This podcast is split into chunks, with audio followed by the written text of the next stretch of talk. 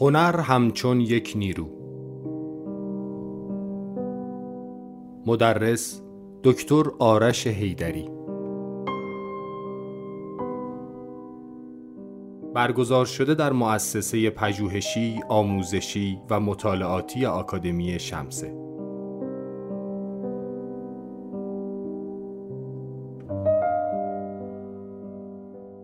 فهم هنر همچون منطق بازنمایی و یا امری روبنایی منطق نیرو بودن هنر را در پرانتز می‌گذارد و آن را به امری اعتباری و عرضی بدل می کند. آنگاه کنشگری نوپدید در میدان تاریخ را رویت پذیر خواهیم کرد که شکل بندی تاریخ نویسی را دگرگون می کند. از این منظر هنر در کنار فلسفه و اندیشه عاملیت دارد. هنر یک هستی درون ماندگار و واجد خودمختاری نسبی است که در صحنه روابط اجتماعی مداخله دارد و از این رو هنر همواره قسمی سیاسی است.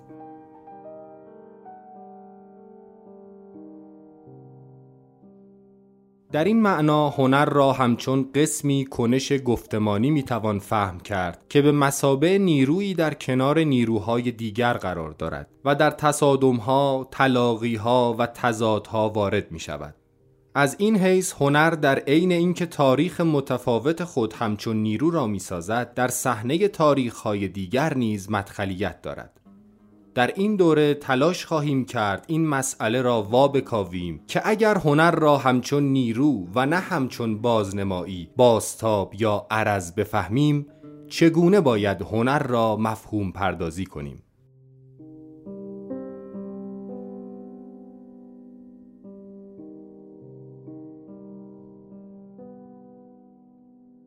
عرض می کردم پرسش چه باید کرد؟ پرسشیه که در زمانه حاضر به شکل ویرانگری ما رو خطاب می‌کنه و آدم ها تو فضاهای متفاوتی که در واقع قرار دارن این پرسش که الان تو این لحظه چه از من برمیآید خیلی بیش از هر زمان دیگری اونها رو داره خطاب قرار میده و استیزاه می‌کنه.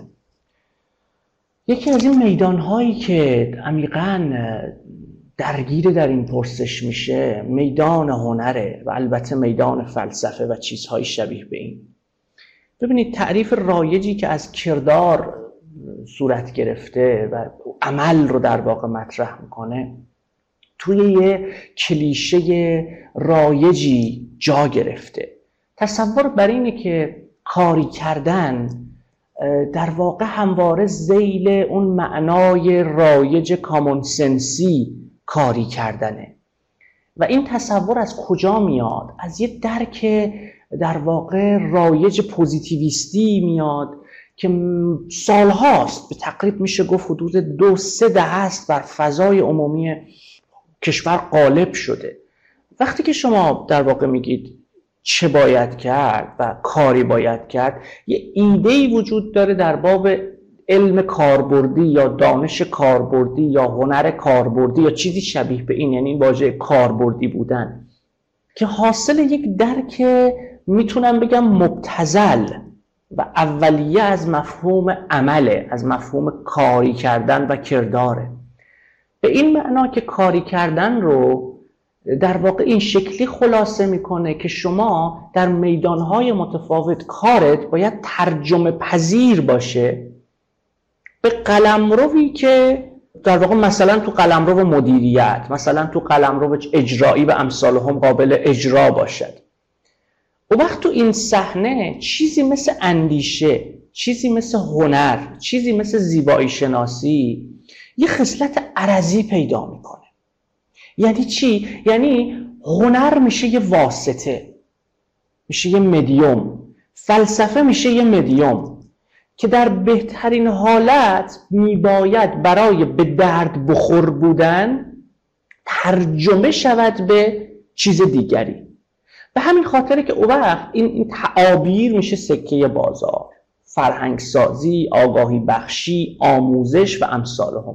یعنی شما یک هدف تعریف می‌کنی هدف اجتماعی، سیاسی، فرهنگی، اقتصادی تعریف می‌کنی و تمام این در واقع میدانهای خلاق مثل هنر مثل زیبایی شناسی مثل فلسفه و, و, اندیشه به معنای عام جامعه شناسی و تمام آنچه که ما اندیشه مینامیم مدیوم هایی برای تحقق این هدف والا این هدف تعریف شده. اتفاقی که اینجا میفته اون autonomy یا اون خودمختاری نسبی relative autonomy اون خودمختاری نسبی قلمروی که ما داریم ازش صحبت می‌کنیم اساسا دیگه معنادار نیست. چون پیشا پیش هدف تعریف شده و قایت تعریف شده و تمام این چیزهایی که ازش داریم حرف می‌زنیم اینسترومنتن ابزارن. ابزارهایی که قرار اون هدف رو محقق کنن. حالا اینکه این هدف از کجا میاد؟ این هدف معمولا از جانب در واقع خیلی وقتا مثلا فضاهای صاحب قدرت نهادها و و امثال هم تعیین میشن. برای مثال بازار یکی از جاهایی که این هدف رو می‌گذاره هدف رو تعیین می‌کنه. نظم ایدئولوژیک و قلمروهای ایدئولوژیکی که اهداف ایدئولوژیک برای خودشون تعریف می‌کنن. این هدف گذاری رو انجام میدن. و این خاطر خیلی از اوقات وقتی که بازار یا ایدئولوژی رایت آنچه که باید این میدان ها تولید کنن رو تعیین می‌کنه. ما اینجا دیگه با هنر یا اندیشه طرف نیستیم. ما اینجا با پروپاگاندا طرف هستیم. یعنی چی؟ یعنی این دوتا قلم رو اصلی یعنی زیبایی شناسی و اندیشه در بهترین حالت ابزارهای یک پروپاگاندا محسوب خواهند شد. و خودشون قائم به ذات فاقد وچه خلاق خواهند بود. آنچه که خلق می‌کنن باید به کار میدان بازار یا میدان ایدئولوژی بیاید. به این معنی اون وقت دیگه این قلمروها یعنی اندیشه و هنر فاقد خصلت سیاسی نه به معنای سخیف کلمه. سیاست رو به معنای سخیف کلمه و اولیه کلمه در همین معنایی که رایج است می‌فهمیم. بلکه به معنای قلمروی از کردارهای مؤثر بفهمیم اون وقت دیگه اندیشه و هنر فاقد چیزن فاقد خصلت سیاسی هن. فاقد خصلت عملیاتی هن. پرکسیس نیستن کردار نیستن مدیومن واسطن برای همینه که شما تو گفتارهای رایج با این گفتارها خیلی مواجهید که نمی‌دونم هنر باید فلان کند اندیشه نباید بهمان کند این باید و نباید از کدام قلم رو داره وارد قلم رو و اندیشه و زیبایی شناسی میشه؟ اگر قلم رو به بازار این باید رو این must to be, have to be, supposed to be و, و, و انواع بایدها رو در واقع داره پیش می‌کشه این قلم رو وقتی این بایده این out to be از جانب چیز داره میاد از جانب بازار داره میاد خود به خود خصلت هنر رو خصلت زیبایی شناسی رو و خصلت در واقع اندیشه رو اساسا داره ازش می‌گیره جوهرش رو ازش داره می‌گیره. یعنی اون باید و اون امکان شدنی که در نظم درون ماندگار زیبایی شناسی و اندیشه وجود داره دیگه قابلیت تحقق نداره. چون این باید داره از قلم رو به دیگری وارد این قلم رو میشه و گویی فضای اندیشه و زیبایی شناسی به شکل درون ماندگار نمی‌تونه بایدهای خود و اون قلم رو خلاق خودش رو به عنوان قسمی مداخله در جهان تعیین بکنه. به این خاطر تو دو سطح این به شکاف می‌خوره. یکی این که زیبایی شناسی به یه چیز موضعی تبدیل میشه که میشه در واقع ترسیمش کرد سرودش نوشتش یا چیزی شبیه به این گفتش. چه می‌دونم به حرکت درش رو تبدیلش کرد به سینما به نقاشی به رمان به شعر به نوا. بعد بود موزهیش کرد تبدیلش کرد به ابژه تماشا. که خب بهره اقتصادی هم میشه برد ازش دیگه. اینجاست که شما مثلا اقتصاد گالری ها در واقع تو این حوزه باید بچرخه حول این و این این میشه یک کالای لوکسی که در واقع یک اقتصادی رو میچرخونه. البته اندیشه هم همین شکلیه. این اندیشه در بهترین حالت یک خصلت descriptive یا توصیفی پیدا می‌کنه که کار اصلیش میشه توضیح جهان توصیف جهان. جهان رو ما توصیف کنیم. جهان رو ما در واقع تفسیر کنیم. دیگه ما چیزی به نام intervention نداریم اینجا. چیزی به نام مداخله نداریم اینجا که در واقع شما بتوانید از مداخله قلمروی concept و قلمروی زیبایی شناسی در نظم حیات تاریخی اجتماعی صحبت بکنید. چون این مداخله پیشا پیش به نام خاصی مداخله مؤثر تعریف شده یعنی مداخله خوب و مداخله بد یا به تعبیری مداخله سودآور و مداخله مزر شکاف خورده. مداخله سودآور برای ایدئولوژی و برای بازار روشنه. هنری که بتواند اون آرمانها و اون ارزشهای ایدئولوژیک رو تبلیغ کند. هنری که بتواند که بازارم ایدئولوژی است یعنی ایدئولوژی بازارم همینه. هنری که بتواند در خدمت حد اکثر بهرهوری و سود باشد. و در مقابل هنر و اندیشه که در خدمت این قرار نمی‌گیره. اینا همیشه ریخت دور. متاسفانه این نوع نگاه به شکل آشکارش که همه می‌دونیم چه شکلیه چه تو بازار چه تو ایدئولوژی. اما به شکل ظریف و پنهانش به شکل عمیق درون در واقع فضاهایی که زیبایی شناسی و هنر در واقع توش معنا داره به شکل ظریفی در واقع چیز میشه تبلیغ میشه گفته میشه و امثال هم. یعنی به عبارت دیگه بسیاری از کارگزاران میدان زیبایی شناسی و میدان اندیشه آگاهانه یا ناآگاهانه که غالبا ناآگاهانه است. استراتژی های عملشون در این خلاصه میشه که زیبایی شناسی یا اندیشه رو فرو بکاهن به یک خصلت instrumental به یک خصلت میانجیگر به یک خصلت ابزاری. به این معنی دیگه اینها نمی‌تونن چیزی بیافرینند. دقت کنید. وقتی که ما از آفرینش صحبت می‌کنیم از کرییشن صحبت می‌کنیم. آفرینش یعنی خلق امکانهای جدیدی از دیگرگونه بودن. آفرینش یعنی چیز نوعی پدید آوردن به شکلی که نظم عینی و ذهنی را یکسر در افق نوپدیدی ممکن بکنه.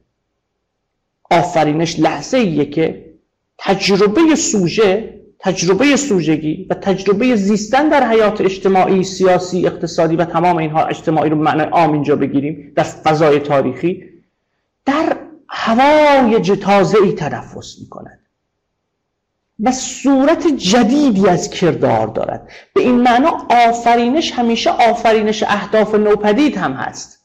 یعنی این آفرینش نمی‌تونه آفرینش چیز باشه فقط ابزارهای جدید باشه.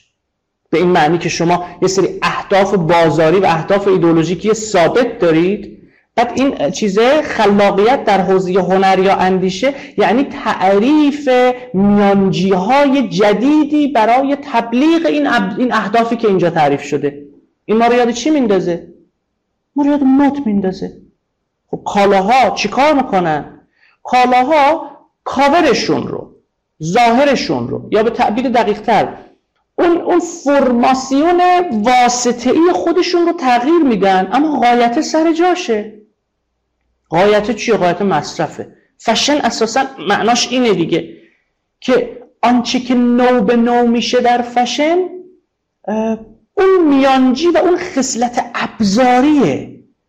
غایت اساسا سر جاش ثابته. به این معنا مد کالا و تبلیغات همواره یک تکرار بیتفاوته یک تکرار یکسان وسواسیه.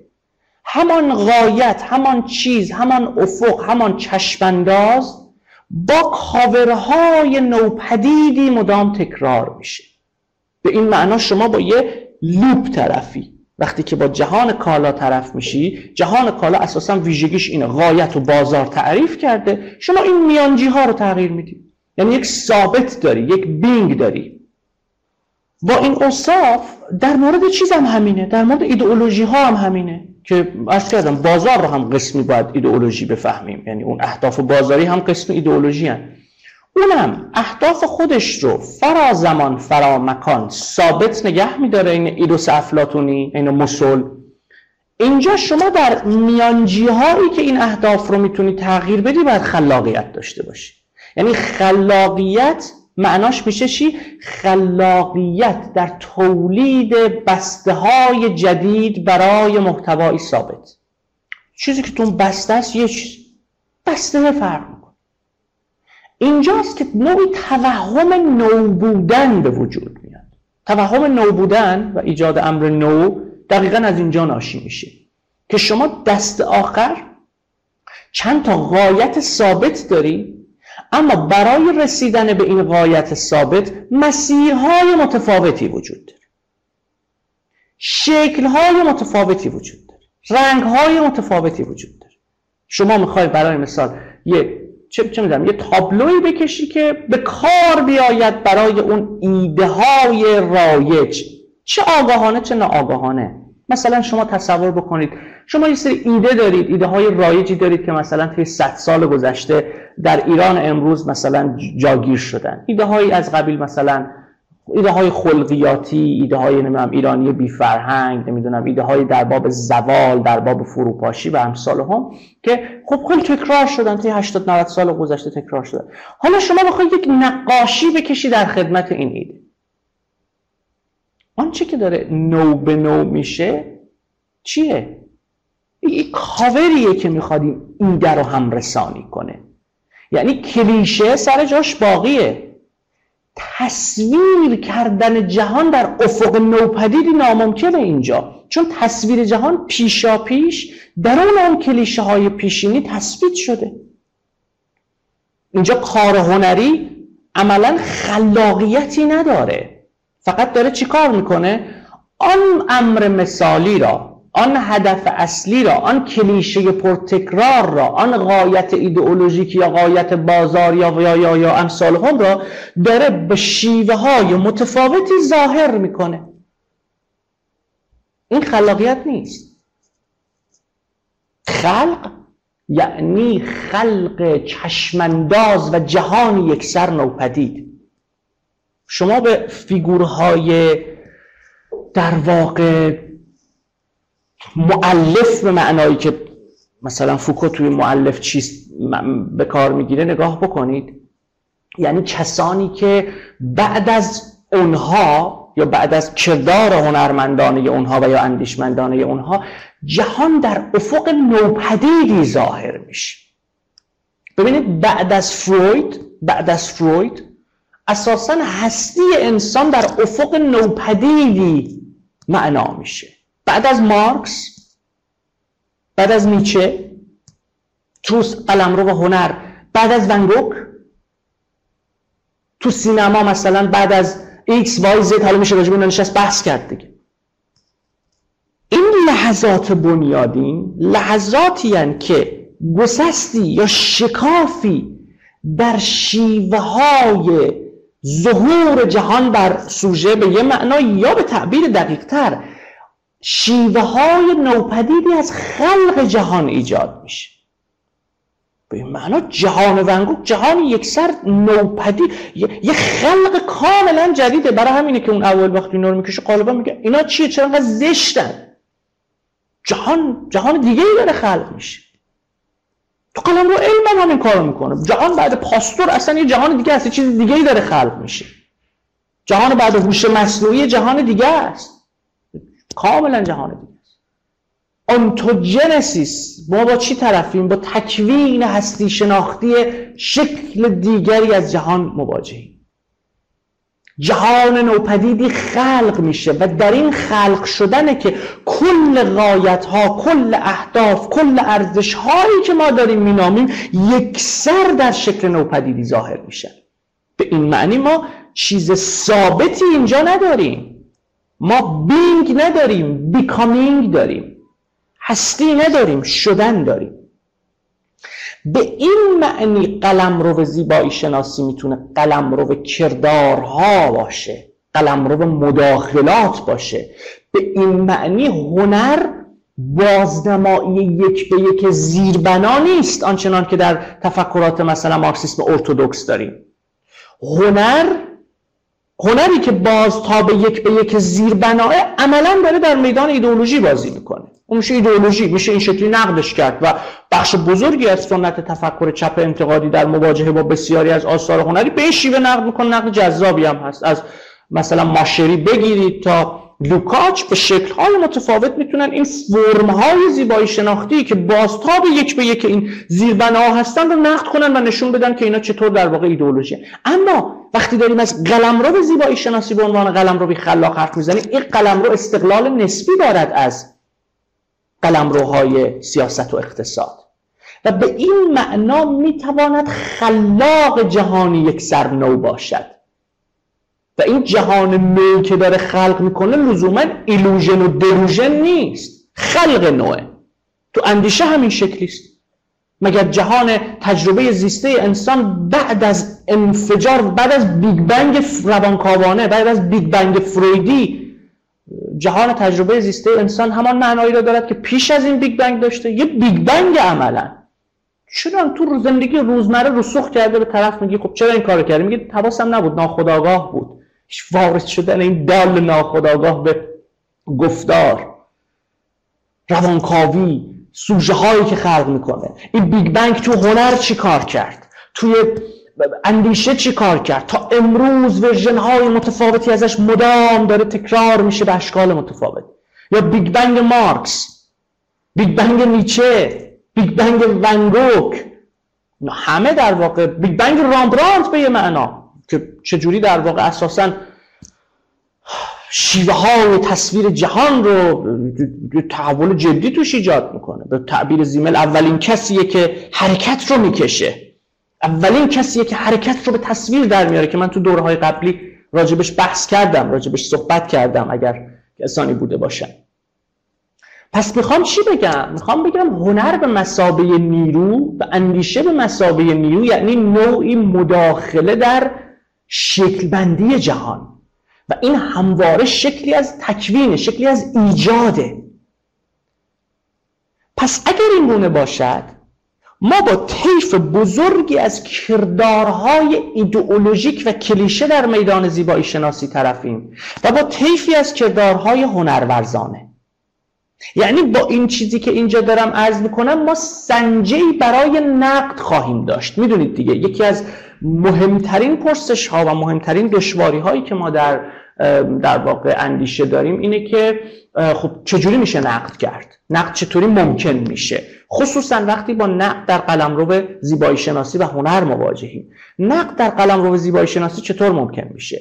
که فراتر از بحث زائقه های شخصی نیتکاوی معلفان های رایجی که در واقع حول و حوش تفسیر اثر شکل بگیره های سمبولیستی های هرمونوتیکی و امثال هم. فراتر از اینها چه سنجه ای می‌توان پیدا کرد برای نقد اثر هنری و نقد کردارهای زیبایی شناختی؟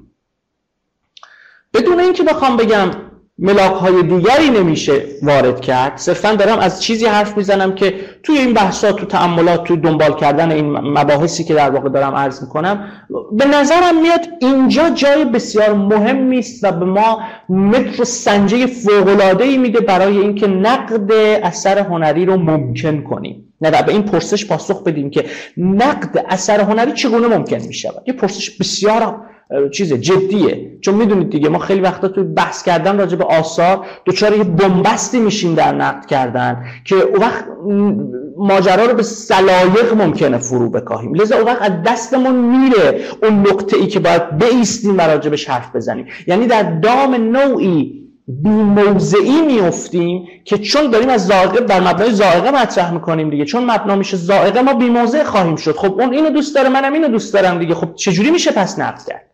نقد ناممکن میشه. در دام شکلی عامیانه از نسبی گرایی میفتیم نسبی گرایی لزوما معناش این نیست که هیچ موضعی نمیشه داشت. relativism میشه نسبی گرایی relativism یعنی چیزها همواره در نسبت با چیزهای دیگر معنا دارن. اما ما معمولا این نسبی گرایی رو خب به شکل عجیب غریبی می‌فهمیم به این معنا که میشه بی موضعی مگه اصلا میشه؟ اصلا اندیشمندی که موضع نداره اندیشمند نیست باید ریختش دور. نسبی گرایی که معناش بی موضعی نیست.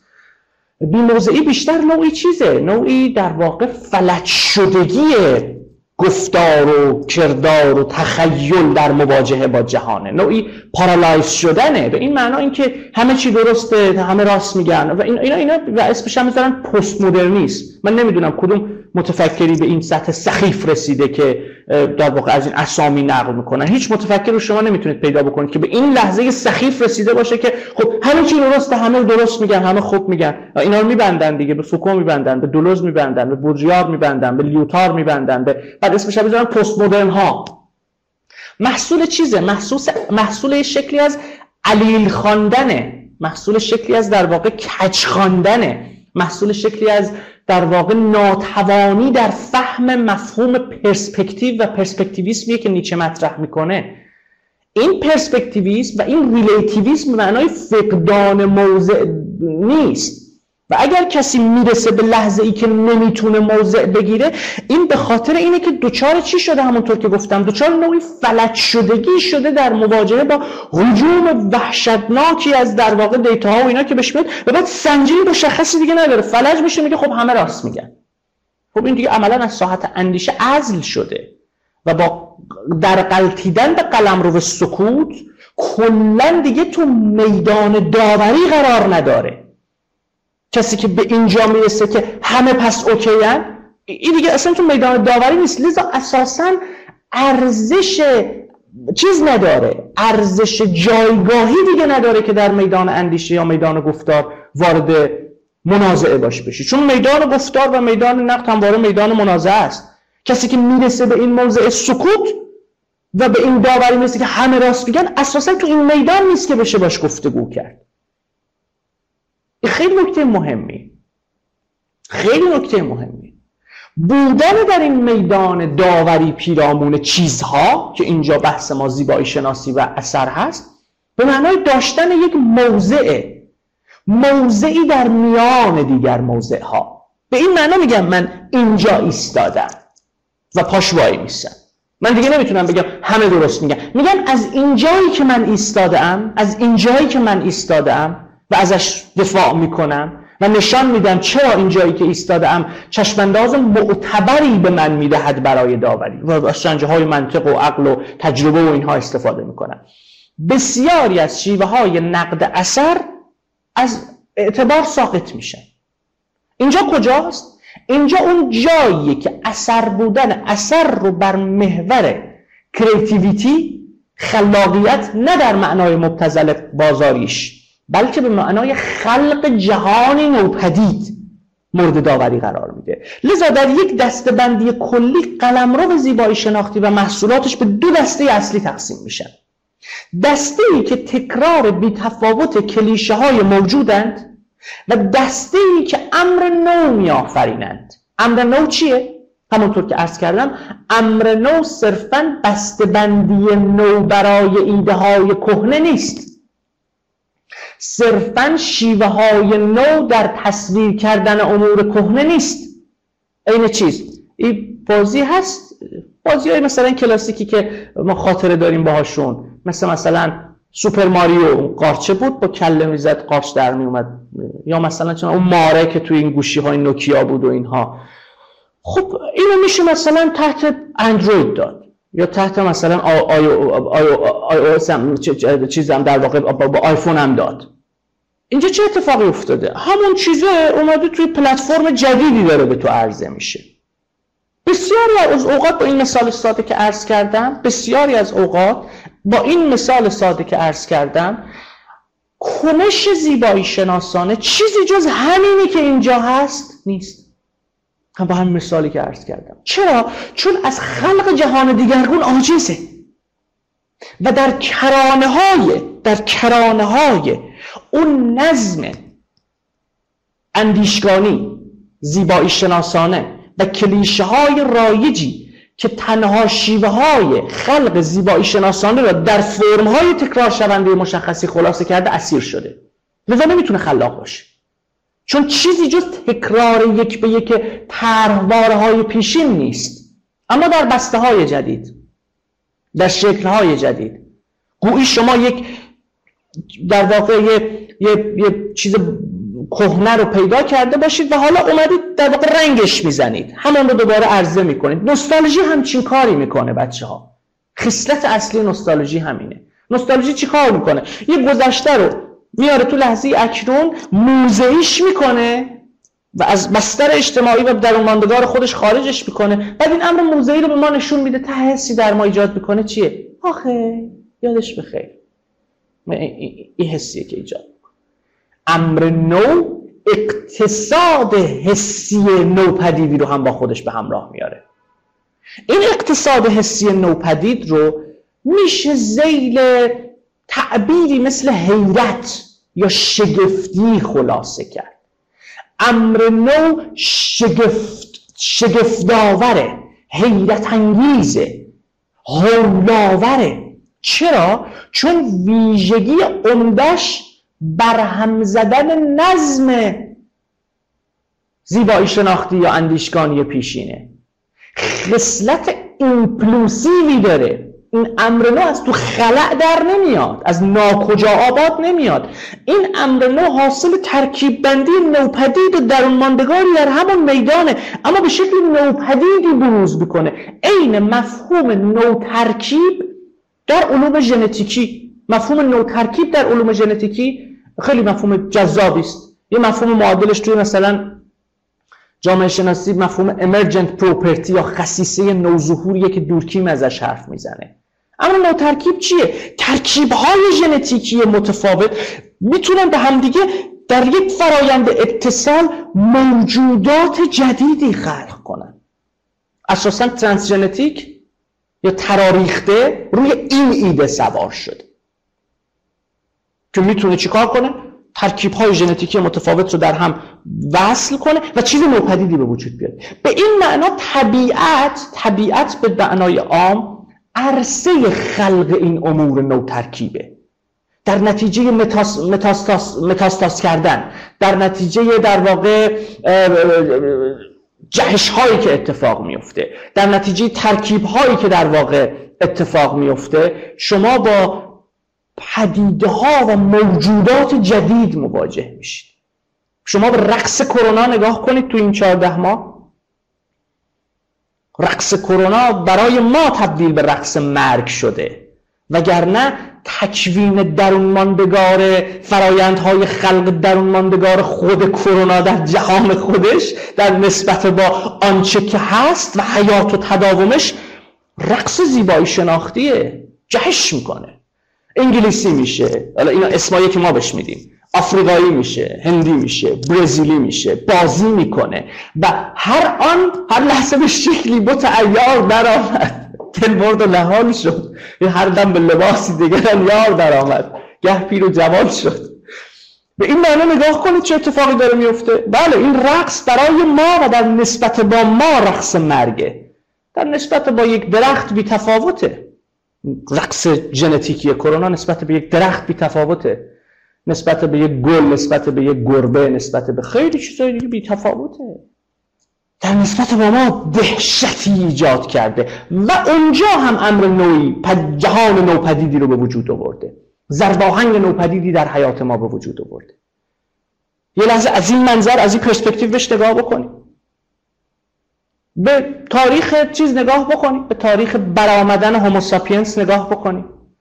وقتی اولین موجودات در واقع بایپیتیسم یا دوپایی دوپاگرایی یعنی اولین موجوداتی که روی دو پا ایستادن که استرالوپیتکوس هایی که در افریقا پیدا شدن و اون قصه معروف لوسی و اون چیزهایی که تو در واقع باستان شناسی می‌تونید دنبالش بکنید.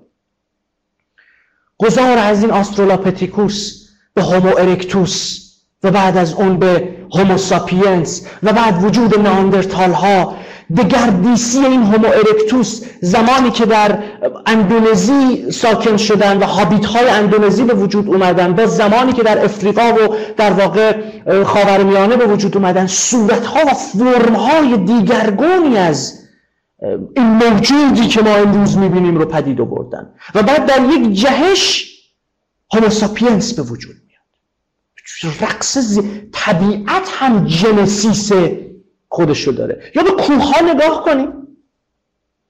کوه در نسبت با ما و درکی که ما از زمان و مکان و اینها داریم موجودات ثابت صلبیان که میلیون ها سال به یک شکل در می آیند به یک شکل باقی ماندند. میلیون ها سال نسبت به کی؟ نسبت به سال بند وگرنه همین کوه همین کوه نسبت به دیرند یا زمانهای زمین شناختی محصول چیه؟ چقدر پدیده شگفتانگیزی است. وقتی صفحات زمین به هم می‌خورن فشار به هم وارد می‌کنن و کوه ها رو بیرون میارن. یعنی کوه ها خصلت ژلگونه دارن. در یک افق دیگر وقتی بهشون نگاه می‌کنیم. حرکت می‌کنن. میرویند. فرسوده میشن. خلق میشن. اما در نسبت با زمان جهان ما با دیرندی که ما در جهانمون در واقع داریم خب ثابتن چون ما در طول زمانی که برای ما معنا داره حرکت کوه ها رو نمی‌تونیم ببینیم. این پوسته این کوه برای کوه لزوما برای ما پوسته این سرسخت است چنان که پوست خرما برای یه مورچه که می‌خواد شکافش بده چیز سرسختی است. وگرنه در یک سطح دیگه چیه؟ در حال حرکته. ترکیب میشه خلق میشه. بازی مواد مذاب رو نگاه کنیم. به خود زمین نگاه کنیم. زمین هنوز داره میجوشه. هنوز از درون داره میجوشه. بیکامینگ هستی حرکت می‌کنه.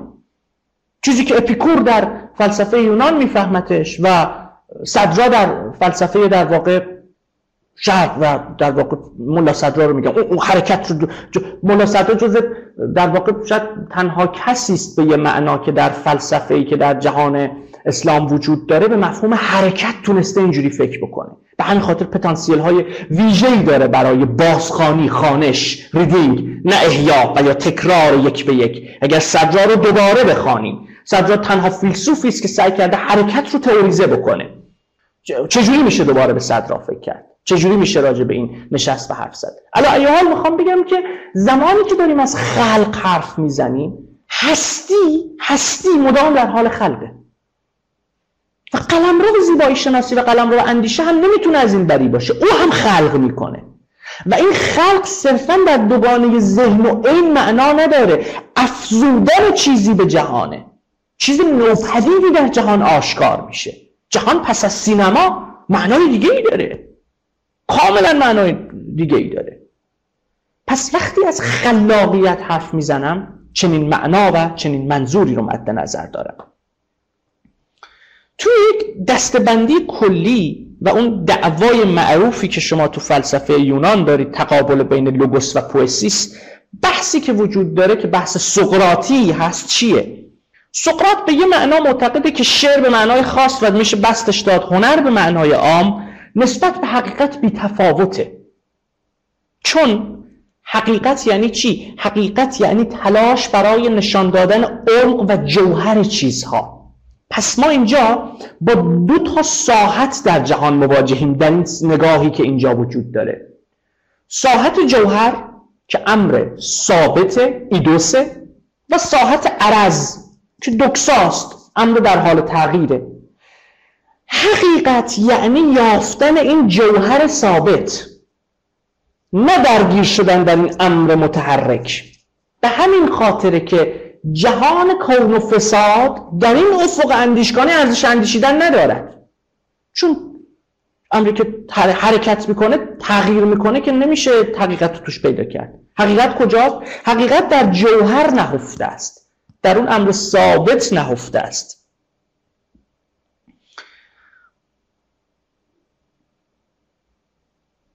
به این معنی حقیقت تلاشی است برای نشان دادن عمق و جوهر چیزها. ورای زواهرشان. به این تعبیر جهان به دو عرصه فرم و محتوا تفکیک میشه و حقیقت میشه محتوا و کار اندیشه و کار در واقع ذهن زدودن این فرمه و رسیدن به این محتوا که بارها عرض کردم اینا رو تو گفتارهای قبلی که میشه مستاق این شعره برادر قصه چون پیمانه است معنی در به سان دانه است. دانه معنی بگیرد مرد عقل ننگرد پیمانه را گرگشت نقل. نفی پیمانه و رسیدن به این هسته. به همین خاطره که شما در این فرم چی دارید؟ شما در این فرم مجموعه بزرگی از حکایت های تمثیلی دارید که می‌خواد یه پیغام دیگه ای رو به تو بده و اونو در لفافه ای از یک فرمی بهت ارائه میده. به این خاطر این امر زیبایی شناختی دیگه چیزه یه جورایی در خدمت اون پند اخلاقیه در خدمت اون قلمرو اخلاقیه. حالا شیوه رادیکال و خلاقانه بازخانی این متون چیه؟ بازگرداندن خصلت زیبایی شناسانی فرم اینها. یعنی بر مبنای فرم اینها اونها رو بازخانی کرد. این, یعنی چی؟ یعنی مثلا وقتی داریم تذکرت الاولیا رو می‌خونیم به جای درگیر شدن در معنای پنهانی که این قصه می‌خواهد به ما بگوید اون فرمی که بسیار در بسیار جهان نزدیک به سورئالیسم عمل می‌کنه اون فرم رو دوباره بازگردانیم و از این رو مواجهه دیگرگونی با این تذکرت الاولیا داشته باشیم. این کاریست که در واقع فلسفه خلاقی که در مغرب زمین می‌تونه مثلا برگرده دوباره با هومر بازی کنه برگرده با نمی‌دونم چه می‌دونم با آنتیگونه بازی کنه. وقتی هگل برمیگرده با آنتیگونه بازی می‌کنه چیکار داره می‌کنه؟ داره این این داستان رو این قصه رو در افق نوپدید فلسفی دوباره خلق می‌کنه. به این معنی اگر علیل شدن معنایی داشته باشد که دارد اتفاقی که در قلم رو به ایران امروز داره میفته به معنای عام ناتوانی در این خانش هاست یا ما در احیاگری قفل میشیم که تصویر نوستالژیکی از این داده های تاریخی رو در واقع ارائه میدیم ما. یعنی تبدیلش می‌کنیم به میراث با, میر... با میراث چیکار میشه کرد؟ جز اینه که در یک مناسک تکراری شما مدام یادبود و بزرگداشت براش برگزار کنی. بزرگداشت حافظ بزرگداشت خیام یادبود این یادبود اون. چون پیشاپیش یادبود یه چیز داره میگه. داره میگه یک چیزی نابود شده و ما دوباره می‌خوایم چیکارش کنیم؟ یاد آن نابوده را به جا بیاوریم. میشه مناسک بازیابی یه چیز دیگه است. بازیابی کاریه که هگل با آنتیگونه می‌کنه بازیابی کاریه که آلن بدیو با پل قدیس می‌کنه. بازیابی کاریه که بنیامین با بودلر می‌کنه. که نزدیک هم هست بشه یعنی خیلی دور هم نیست. یعنی بازی با بودلر می‌کنه. بودلر رو در افق نوپدیدی به عنوان یک نیروی اندیشگانی وارد معادله می‌کنه. بازیابی کاریه که آدورنو با هنر می‌کنه. به این میگن بازی. یعنی مثلا همین همین ایده رو دارم مطرح می‌کنم. اگر ما دوباره بازگردیم و به جای اینکه حکایت ها و قصه های مثلا تذکرت الاولیا رو در دوگانه فرم و محتوا و یا در دوگانه پوسته و هسته بخونیم و بخوایم و نخواهیم این بار به هسته داستان نفوذ کنیم بلکه این پوسته رو همچون یک ظهور زیبایی شناسان دوباره بخونیم چه خواهیم دید؟ به صحرا شدم عشق باریده بود و چنان که پای آدمی در گل فرو شود. پای من به مضمون در میگم پا در عشق فرو می‌شد. این تصویر زیبایی شناختی که شما در این منطق دارید چجوری میشه دوباره خوند و از توش چیکار کرد؟ صورتبندی های نوپدیدی از بازخانی و مواجهه دیگرگون با اثر با اثر هنری داشت. یعنی به فرم برگشت.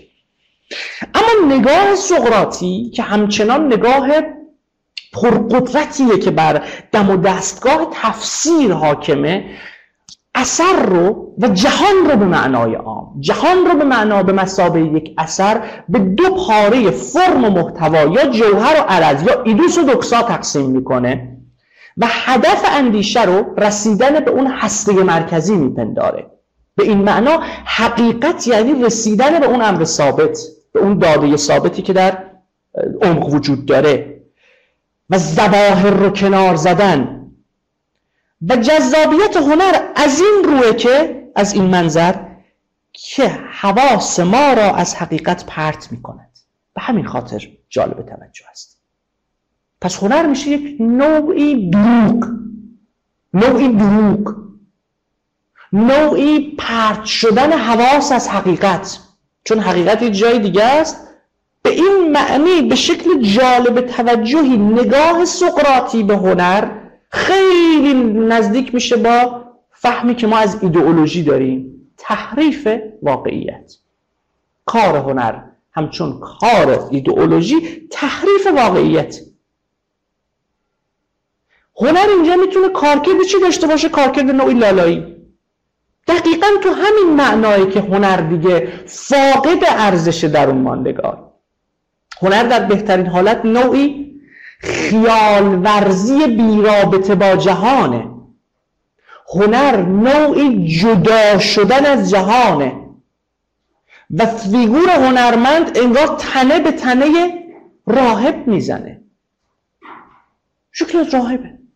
برای همین این کلیشه جا افتاده بعد خیلی در واقع افراد فکر می‌کنن هنرمند یعنی باید جدا شه یه فیگور عجیبی داشته باشه بیرون باشه یه جهان دیگرگونی باشه و و امثال ها پس ببینید این بازیه وقتی تبار شناسیش می‌کنی وقتی دین شناسیش می‌کنی می‌بینی از چه مبنای ایده ای میاد. نگاه سقراطی به جهان هنر رو اعتباری می‌فهمه. و اگرم داره بهش ارزشی میده ارزشش صرفا در دیسترکشنه پرت کردن حواس از حقیقته. به جای دیگر پرداختنه. فکر نون که خربز آبه به این معناست. اون نونه اینجا به این تمثیل اون هسته جهان واقعیه. این که میشه چیست؟ میشه خربزه حالا بد نیست کنار سفره باشه. قشنگه خوبه. خوشمزه است. هنر چنین خصلتی پیدا چرا؟ چون نگاهی که به جهان وجود داره اسیر چیه؟ اسیر یک رئالیسم خامه. او تصور می‌کنه جهان همینجوری که هست هست دیگه. کار ما چیه؟ کار ما اینه. با این ذهن ما میریم جهان رو می‌شناسیم. به این معنا رگه های این پوزیتیویسم میشه گرفت بود تا آغازین لحظات شکبندی فلسفه یونان پس از از سقراط به بعد. که همینجور تداوم پیدا می‌کنه و گستره از جهان رو در بر می‌گیره. این نگاهی که دوپاره می‌کنه. در این افق در این افق خصلت خلاق هنر تنها در خلق خلاقانه توهم معنا داره. نه در مداخله مؤثر در جهان نه در خلق جهانی دیگرگون چون جهان که همین اون واقعیتی که ما می‌بینیم.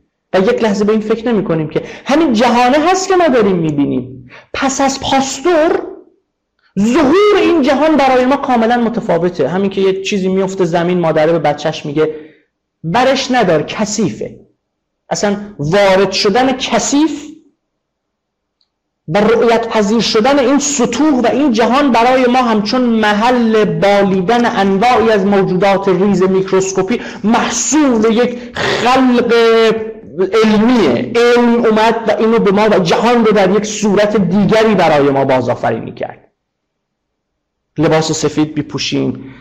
توالت همامون رو سفید می‌کنیم تمیز می‌کنیم مراقبیم میترسیم از چیزی که میفته روی زمین. دست ها دست ها دیگه دست های پیشا پاستور نیستن. بعد از پاستور این دست ها معنای دیگه ای دارن. بعد از پاستور این بدن ما هم معنای دیگه ای داره.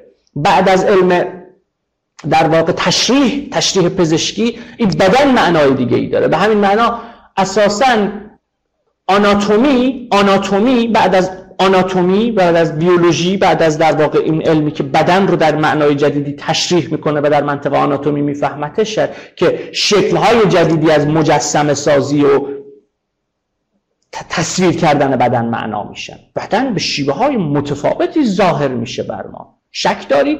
به تاریخ دگردیسی امر اروتیک نگاه کنید. توی 300 سال گذشته نگاه بکنید ببینیم امر اروتیک چجوری بدن رو به شیوه های متفاوتی ظاهر کرده. پرفورمنس های متفاوتی رو ممکن کرده. کردارهای متفاوتی رو ممکن کرده. به این معنی جهان عرصه خلقه. خلق میشه. اینطوری نیست که جهان آنجا افتاده است من دارم بهش نگاه می‌کنم بعد خب چیز می‌کنم دیگه. میشناسمش دیگه. می‌تونم شناساییش کنم. نه. آنچه که من می‌بینم همواره مقید به مقولات شناختی پیشینیه که در پس ذهن من داره اون چیز رو رویت پذیر می‌کنه. مثال ساده می‌زنم.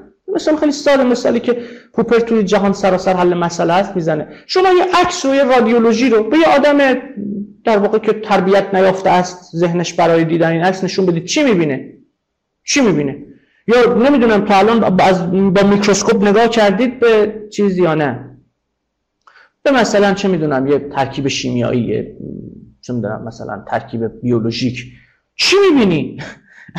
اصلا ناامید کننده است اولین ها چون ما عادت کردیم اینا رو توی این تصویرهای بازسازی شده simulation می‌بینیم. بود نگاه می‌کنیم این نقطه سیاهی اونجا. تو نمی‌تونی ببینی به یه معنا. چه کسی می‌بینه؟ و ذهن اون پزشکی می‌تونه ببینی که یه مفروضات نوپدیدی برای دیدن داره. دیدن فرایند خونسا نیست. دیدن می‌تونه در مقولات پیشین مقولاتی که بر ذهن ما حاکم میشه این پیشینی رو معنی کانتی به کار نمی‌گیرم. متسلب بشه به معنی کانتیش هم به کار بگیرم باز اشتباه به کار نگرفتم. دیدن تو خلع اتفاق نمیفته این کتگوری هایی که در واقع دیدن رو ممکن می‌کنن می‌تونن دگرگون بشن بازآفرینی بشن در افق نوپدید جهان رو برای ما ظاهر کنن. آنچنان که پاستور به واسطه کشف بزرگش سطوح و زمین و زمان و همه هوا و همه چیز در افق نوپدیدی بر ما ظاهر کرد. جهان ذرات. انقلابی که کوانتوم ایجاد می‌کنه جهان رو در افق نوپدیدی بر ما ظاهر می‌کنه. جهانی که ونگوک وقتی داره گل آفتاب گردن می‌کشه گل آفتاب گردن نمی‌کشه. گل آفتاب گردانی که همه می‌بینند را نمی‌کشه. یک گل دیگه می‌کشه. یک گل برجسته که اصلا انگار این جدا کردنشون جدا کردن این اشیاء از جهان توی کار ونگوک کمی سخته برجستن انگار مجسم سازی و نقاشی و با هم دیگه داره مرج می‌کنه. که بهش می‌رسم توضیحاتی خواهم داد که چجوری میشه اینو خوند. این ای چیزی که داره می‌کشه شیوه دیگری از ظهور مزرعه ظهور کفش ظهور گلهای آفتابگردان ظهور شبهای پرستاره ظهور جهان رو برای ما دگرگون. به این معنا یک نقطه بنیادینه. ببینید فرق است بین لحظه ای که شما صرفا چون همه گفته اند ونگوک بزرگ است ما هم بگوییم بزرگ است. با لحظه ای که بدانیم چرا ونگوک بزرگ است. اینجاست که این دو لحظه از هم جدا میشن. اینجاست که شما ذهنت آماده این میشه که فارق از نام ها بتونی نقاشی های بزرگ رو تشخیص بدی. شعرهای بزرگ رو تشخیص بدی شعرهای خلاق رو تشخیص بدی رمانهایی که می‌تونن جهان نوپدیدی رو به وجود بیارن تشخیص بدی فارغ از نامها. اتفاقی که امروز داره در جهان بازار آرت میفته وابسته به برندسازی یعنی همون منطقی که آیفون رو معنا می‌کنه سامسونگ رو معنا می‌کنه هنران داره معنا می‌کنه. شما چهار تا خط بکش بیار بگو اینو ونگوک کشیده. کارکرد اون مؤلف باعث میشه که این در واقع بتونه فروش بره. اما بحث بر سر اینه که ما بتونیم خصلت خلاقی که اثر رو تبدیل به یک اثر مهم می‌کنه رو تشخیص بدیم. این متر از کجا بیاریم؟ تمام تلاشم تو این دوره اینه که بگم آقا سنجه میشه برای این مطرح کرد که فارغ از نام ها بشه نشون بدیم چرا یک اثر دوران ساز خلاقه و داره امر نو بیافرینه. چرا یک اثر نیروه نه بازنمایی نیروه نه ایدئولوژی نیروه نه کلیشه شیوه جدید و پرسپکتیو جدیدی از خلق جهانه. اتفاقی که الان داره میفته خب یک منطق چیز داره. در واقع مبتنی بر یک منطق کالا شدگی و موزعی. به همان نسبت که برندهای یک نام می‌تونن چیز باشن جذاب باشن برای فروش. خود اسم هم می‌تونه کمک کنه و چیزهایی رو به عنوان زیبا مطرح کنه. اما دیگه به این پرسش نمی‌تونه پاسخ بده. این زیبا چرا زیباست؟ به چه معنایی زیباست؟ عمل خلاقش در زیبایی شناسی چیست؟ خب اینا دو تا سوال بسیار متفاوتن. پس خلاصه کنم نگاه سقراطی معتقد است هنر در معنای عام و شعر در معنای خاص نسبت به حقیقت بی تفاوت است. حقیقت تلاشی است برای نشان دادن عمق و جوهر چیزها ورای ظواهرشان. اما هنر حواس ما را از حقیقت پرت می کند و به همین خاطر است که جذاب است و جالب توجه. اما اگر ما در منطق دیگرگونی به این فضا نگاه کنیم منطقی که عمیقا مثلا این چیزایی که دارم میگم متأثر از هزار فلات دلوز و نگاه زیمل به هنر خصوصا تو اثرش درباره رامبرانت و همچنین این هر دو متفکر هر دو برگسونی به همین خاطر میشه اینا رو به هم وصل کرد نسبتی داد. چون شما وقتی شرح زیمل در باب هنر رو می‌خونید خیلی شبیه میشه به شرحی که دلوز داره و این هر دو به خاطر لحظه برگسونی نیچه‌ای این هر دوست.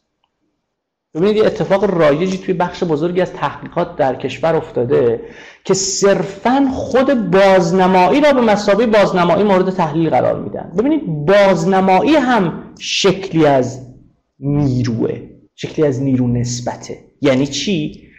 یعنی زمانی که این هنر این امر زیبایی شناختی یا امر رسانه یا هر چیزی شبیه به اون.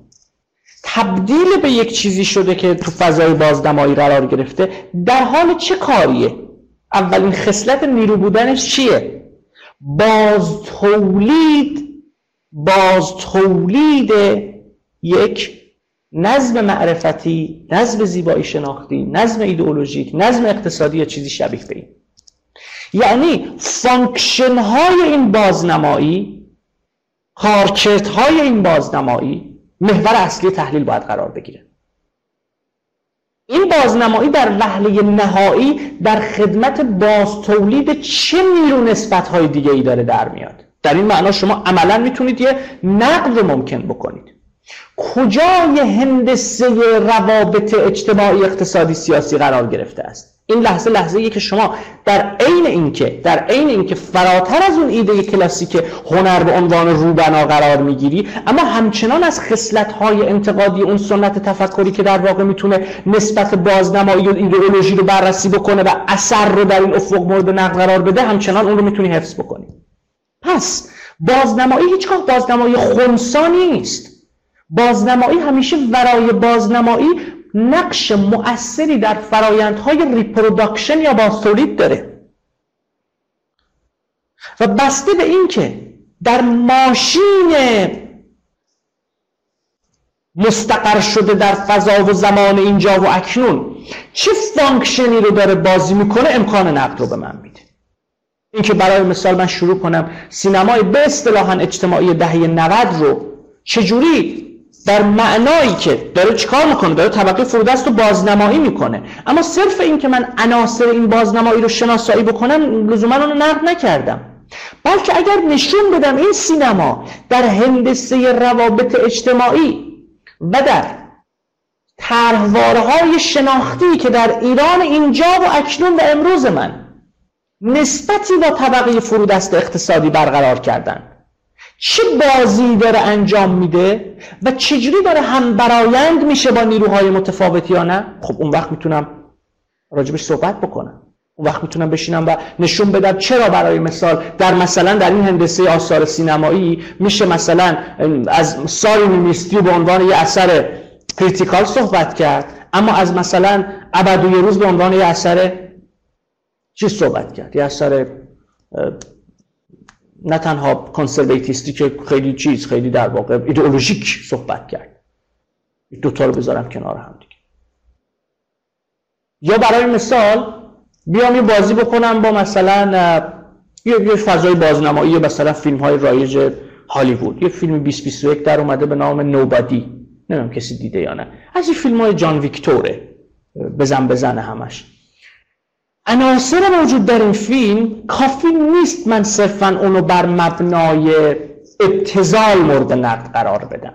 یعنی کاری که آدورنو انجام میده مثلا صرفا و اون رو بر مبنای صنعت فرهنگسازی نقد می‌کنه. نوبادی تجلی اوریان مرد سالاری رو نشون میده. Nobody تصویر واضحی از ایدئولوژی های مرد سالارانه در یک قلمرو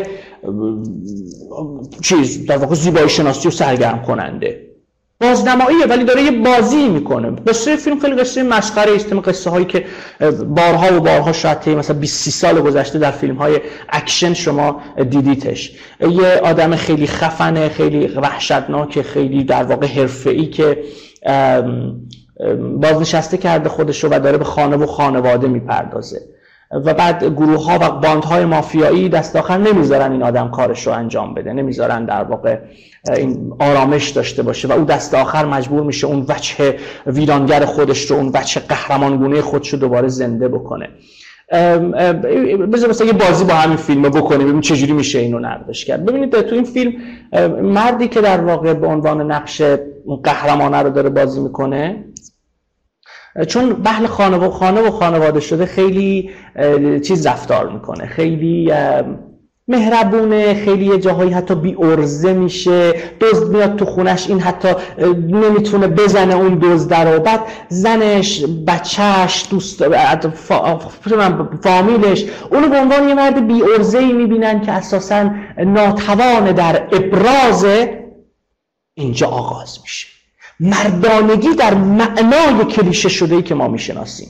قهرمان زندگی خانواده مرد فوق ای که می‌تواند در واقع کارهای بزرگی انجام بدهد. مثلا توی که سکانس ها خیلی جالب توجه این مرده وقتی میره میخوابه پیش همسرش همسرش بالش گذاشته بین خودش و او. او اساسا مرد castrated یه. اخته شده. castrate castrated شده. به معنای فرویدی کلمه اخته شده. منطق رایج حاکم بر رژیم حقیقت مرد سالاری مرد بودن رو چی تعریف می‌کنه اینا؟ مردی که اینا رو نداره دیگه اصلا یه چیزای دیگه هم نداره. تو تخت خواب هم دیگه نمی‌تونه مرد باشه. کسره است چیزه castrated ه اخته شده. تو یه لحظه ای اون حیولای نهفته که اساسا وجود ندارد. فانتزی مردانه است. همه مردان انگار چنین فانتزی رو در جهانشون دارن. روزی خواهد آمد که من همچون یک قهرمان تمامی مزاحمان معشوقم را تمامی مزاحمان فرزندانم را تمامی کسانی که مرا اذیت می‌کنند و در مقام یک قهرمان له و لورده می‌کنم میریزم اونور این یه تم خیلی رایجه که محصول یک فانتزی خاصه که حاصل ایدئولوژی های مرد است و از توش خیلی فیلم در اومده. جان ویک نوبادی و مهمترینشون بریکینگ بد اما بریکینگ بد به یه معنا کار چیزتری میشه راجبش نشست حرف زد. یه معلم بدبخت شیمی تو سر خورده است که تمام مردانگی زیر سوال رفته تازه سرطان هم گرفته. اما تو یه لحظه فانتاستیکی میشه هایزنبرگ بزرگترین تولید کننده و توضیح کننده مواد مخدر کل مکزیک و آمریکای لاتین. این ببینید این لحظه چی داره به ما میگه؟ داره میگه یه طرحواره شناختی ما اینجا داریم که تعریفی خاص از مرد رو داره تعریف می‌کنه. این چیزیست که گویی جریانهای فمینیسم آمیانه میگه بزن جایی که دشمن باشه. حتی نمی‌خوان ببیننش نمی‌تونن ببیننش. آنچه که باید باش مبارزه کرد این هندسی مرد سالاران است. نه دشمنی با مردان. که این توضیح علیه مردان فرق می‌کنه با مبارزه با مرد سالاری. این مرد سالاری رو اینجا شما نگاه بکنید. همچون یک نظم معرفتی که مرد محبوب رو یه جوری بعد سکانس آخر به حالتون نوبادی. این مرده که حالا تونسته قهرمان باشه زده همه رو کشته تازه حالا می‌تونه همسر خودش رو دوباره داشته باشه. همسرش تازه باش همراه میشه. تازه این مرده انگار تو این لحظه دوباره اروتیک میشه. دوباره قهرمان هم میشه. این صحنه رو نگاه بکنید قسمی از بازنمایی های زیبایی شناسانی داره تو این زمین بازی می‌کنه. ببین اینجا ما چی میگه؟ میگه این بازنمایی بازنمایی صرف نیست. نقش مؤثری به مسابه یک نیرو در هندسه باز تولید ماشین تولید ارزش های مرد داره. مرد قدر قدرت شجاعی که گریه نمی‌کنه و می‌تونه این کارا رو بکنه. فانتزی های قالب مردان خسته ای که تو بیارتی و مترو نشستن و شبها دارن برمیگردن به خونهشون و خیلی هاشون می‌خوان قهرمان باشن. جالبه. اینو بارها شنیدید که میگن توی جهان مردانه میگن دیگه. میگن که چه می‌دونم زنا می‌تونن مثلا مردا رو تحریک کنن به درگیری و فلان و فلان و فلان. نبرد نرها. این به یه معنا درسته. در اتمسفر تعریف مرد سالارانه از مرد و زن این درسته. مرد اگه می‌خواد قهرمان جهان زنش باشه توی لحظاتی باید چیز باشه؟ یه دفعه در مقام بروسلی وارد معادلات بشه. و به همین خاطر تو این لحظات بخش بزرگی از آثاری که چه توی آمیانه چه فضای آمیانه چه فضای روشن فکر و آبانه دارن تولید میشن تو این صحنه شما می‌تونید تحلیل کنید. نیروه. نیروه. نیروی در چی؟ نیروی در باستولید این ایدئولوژیه. صورت دیگری از این بازی رو کجا میشه پیدا کرد؟ چه نیروی اینجا برهم زننده است؟ مثلا فیگور معتاد رو دقت بکنید. فیگور معتاد توی نظم رایج بازنمایی کیه؟ فیگور معتاد یکیش که نر است. که رایجترین فیگوریه که ما داریم. تو نسل ما یه سریالی پخش می‌شد به نام آینه اگر اشتباه نکنم. یه فیگوری داشت به نام آتقی. آتقی فیگور اصلی معتاد بود و این فیگور آتقی فیگور آتقی تو طول اون دوره تا الان آینه عبرت بارک‌الله امامی. تو اون دوره تا امروز به طرق متفاوت فیگور معتاد رو در ضرباهنگ سریال ها و سینما در ایران امروز تولید و باز تولید کرده. یعنی فیگور معتاد با آتقی همینجور تداوم پیدا کرده. تکرار بی تفاوت اما شما یه لحظه به مثلا سکوت لرنای برادران داردن نگاه بکنید فیگور معتاد در افق دیگرگونی بر ما ظاهر میشه که نه تنها لزوما خشونت نداره عاشق هم میشه آدم هم هست و آدمه یه آدم مثل همه آدم ها. اینا همه در واقع تمهای روی زمینی که به ما بگه چجوری میشه تو قلم رو هنر تحقیق کرد پس بازنمایی همواره با باز تولید نسبتی داره. لذا بازنمایی صرفا تصویر خونسایی نیست در یک صحنه روابط. بلکه بازنمایی باز تولید یه ماشین نامگذاری هم هست. به موزه پایین شهر و تماشاچیانش نگاه کنید. موزه پایین شهر تو دهه 90 به موزه تبدیل شد. از دهه 90 یعنی به تعبیری فیلم فارسی های قدیمی خیلی شرف دارن به بخشی از این فیلم ها چون یک جریان های زندگی رو اونجا در واقع برای ما آشکار می‌کنن اما تو سینمای دهه 90 شما با یک شکلی از بازنمایی هم در واقع مواجهی که نسبت وسیقی با دگردیسی نظام های نامگذاری طبقات فرودست فرودست اقتصادی و موزه پایین شهر داره. گذار از مستضعف به دهک پایین شکلی از بازنمایی رو ممکن کرد که حالا درون این دهک های پایین شما به همون نسبت که می‌تونی بری جنگل و ساعت ها منتظر بمونی ببینی آیا کروکودیل ببر شکار می‌کنه یا نه؟ می‌تونی بری تو موزه پایین شهرم دوربینت هم ببری ساعت ها منتظر بمونی ببینی چه چیز تماشایی پیدا می‌کنی که تبدیلش کنی به فیلم. اما از اونجایی که این تخیل علیله اون رو هم پیدا نمی کنی میری فیلم شهر خدا رو می‌بینی یه صحنه داره شروع فیلم صحنه جذابی هم هست با اون مرغ شروع میشه که دو تا دست لات در واقع مواد فروش به هم دیگه کلش می‌کنن. میری اون رو می‌بینی بعد میگه ای خب منم یه دونه ایرانیشو درست می‌کنم. چون مقصد کوچک زنگ زده بعد عینا توی سیاوش تکرار میشه. تو سکانس ها متفاوت هی می‌بینی تکرار میشه. به تعبیری هم جای جای دیگه هم می‌گفتم. از فیلم شهر خدا فقط این سکانسش به ما به ارث رسید. ببینید اینجا بازنمایی رو داریم نقد می‌کنیم. دقت کنید بازنمایی رو دارم به مسابقه چی نقد می‌کنم؟ به مسابقه نیروی مداخلهگر دارم نقد می‌کنم. بازنمایی همچون باز تولیدگر یک نظم معرفتی و نظم زیبایی شناسی و نظم ایدئولوژیک داره بازی می‌کنه. پس نقد اون رو ممکن می‌کنه. همونطور که عرض کردم امر جدید از خلع در نمیاد. امر جدید در اتمسفر درون ماندگار خودش هم چون امر جدید ممکن میشه. بذار مثال ساده ساده بزنم. با دستکاری ژنتیکی موش کیسهدار و تزریق کردن ساختارهای ژنتیکی بلبل و این پرنده هایی که می‌خونن حالا نمی‌دونم دقیقا پرنده چی بوده به موش کیسهدار موجودی به وجود اومد که ظاهرش موش کیسهدار بود.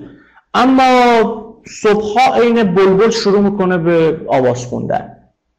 یا با بازی ژنتیکی که با بین خرگوش و مارماهی انجام دادن خرگوش هایی به وجود اومدن که پوستشون مثل مارماهی جرقه های چیز داره در واقع میدان مغناطیسی و الکتریکی داره و توی شب قشنگ اینا میدرخشن این یعنی چی؟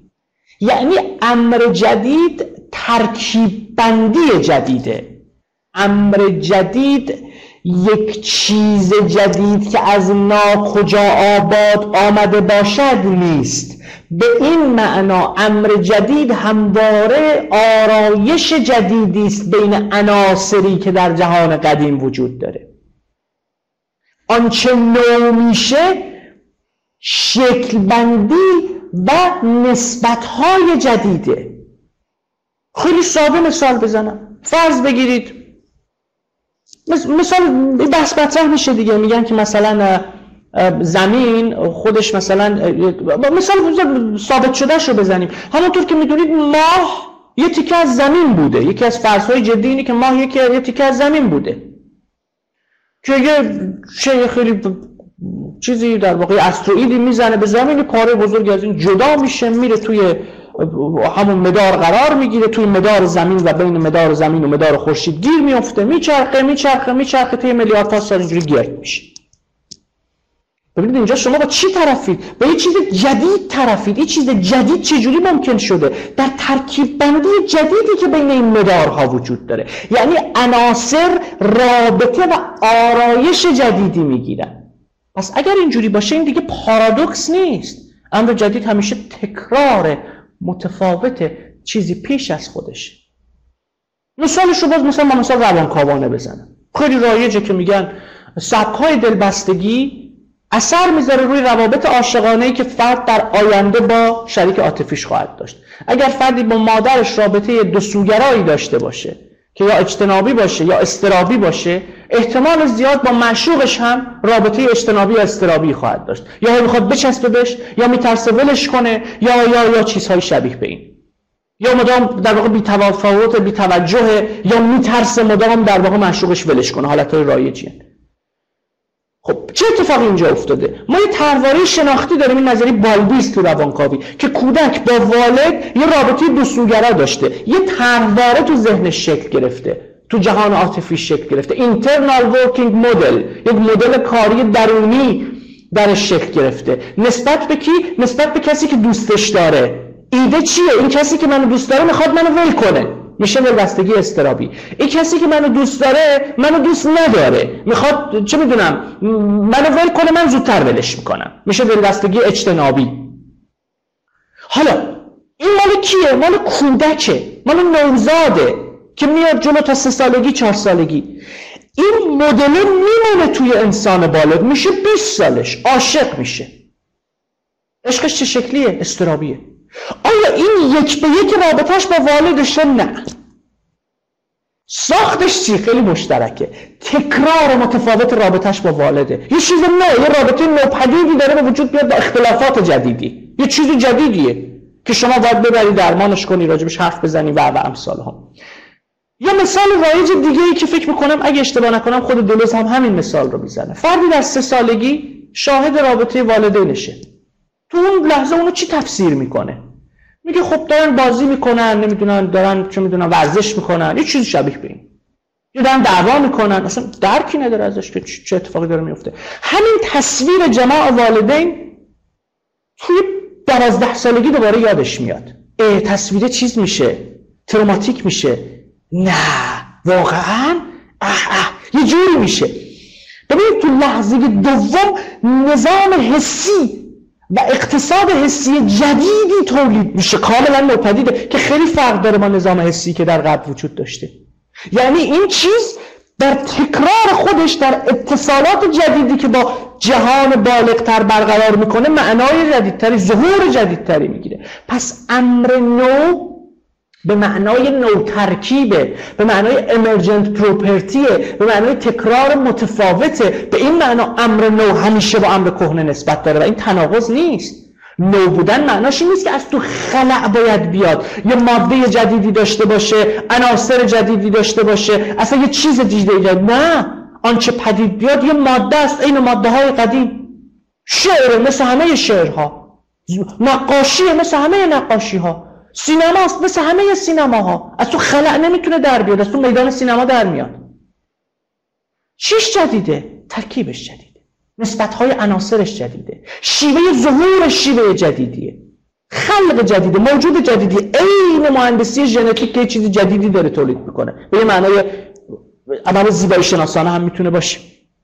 به یه معنا همه چیز هنرمندانه است. همه چیز از شکلگیری یک کوه بگیرید تا نزاعهایی که در یک فضای چیز داریم. اما حالا هر کدوم از اینها پیامدهایی برای زیست اجتماعی ما دارن. پس به این معنی قلمرو خلق رو که وسیع کنیم این گستره بیشتر میشه. و ما حالا به تعبیری باید دنبال سنجهی بگردیم که آن امر خلاق در خدمت زندگی و شدن را از آن امر مسدود کننده در خدمت انصداد زندگی رو از هم تفکیک کنیم.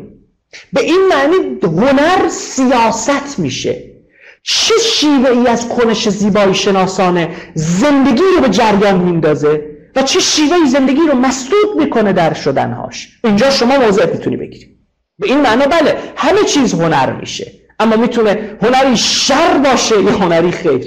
ببینید مرزها رو اینجا میشه به همدیگه وصل کرد و با وارد کردن concept life زندگی و جریانهاش پیرامون نسبت این formation هنری و جریان زندگی سخن گفت که من توی در واقع ادامه بحثم بهش خواهم پرداخت. حالا بیایم برگردیم روی این صحنه و این میدانی که ترسیم کردیم تا ببینیم حالا چجوری میشه این بازی رو ملموستر کرد. به استعاره نگاه کنیم بچه ها استعاره چیه؟ استعاره یه جور اکسچنج یه جور تبادله یه جور تقلا برای پیوند دادن کیفیت هاییه که در پس سطح قابل تشخیص ابژه ها حاضرن.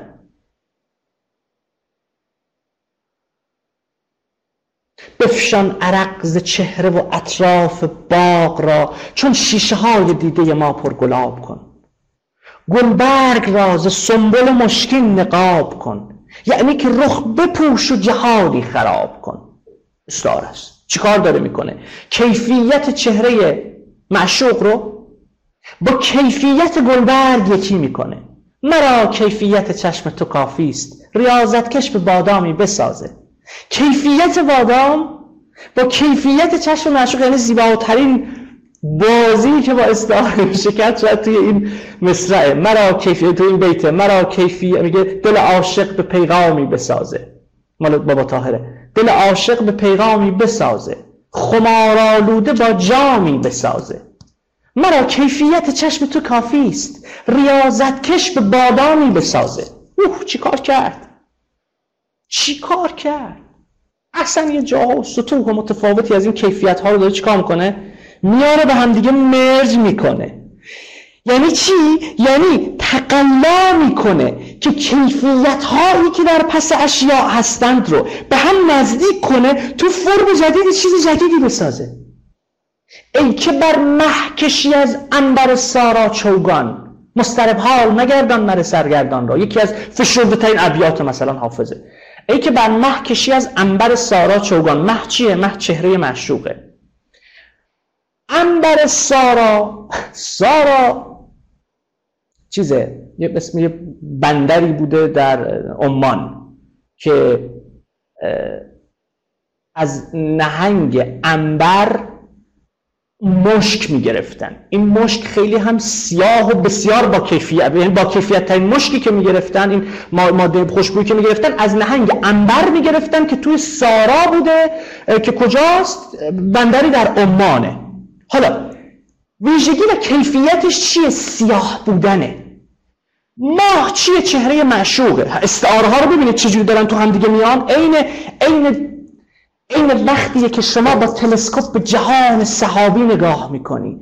عناصر زیبایی شناختی همینجور پرتاب میشه.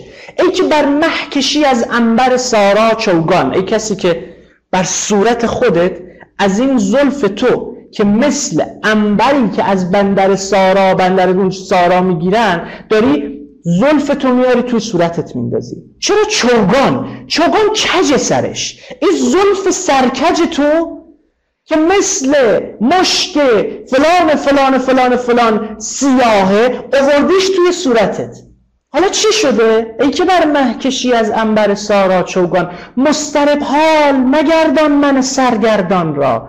من برای اینکه صورت تو رو در پس این زلف کج چوگان گونه سیاحت ببینم هی باید سر بگردونم. از این ور به اون ور. از این ور به اون ور. عین چی؟ عین توپ چوگان که چوگان یه لحظه نگاه کنید چی شد؟ چی شد؟ گرفتید بازی رو؟ تو ابیات این بازی ها رو میشه کرد دیگه. همین جذابه دیگه. ای که بر مه کشی از انبر سارا چوگان مسترب حال مگردان من سرگردان را. استعاره چیه؟ اینجا چه اتفاقی افتاده؟ تقلا و تبادلی داره. صورت می‌گیره. بین کیفیت های متفاوت.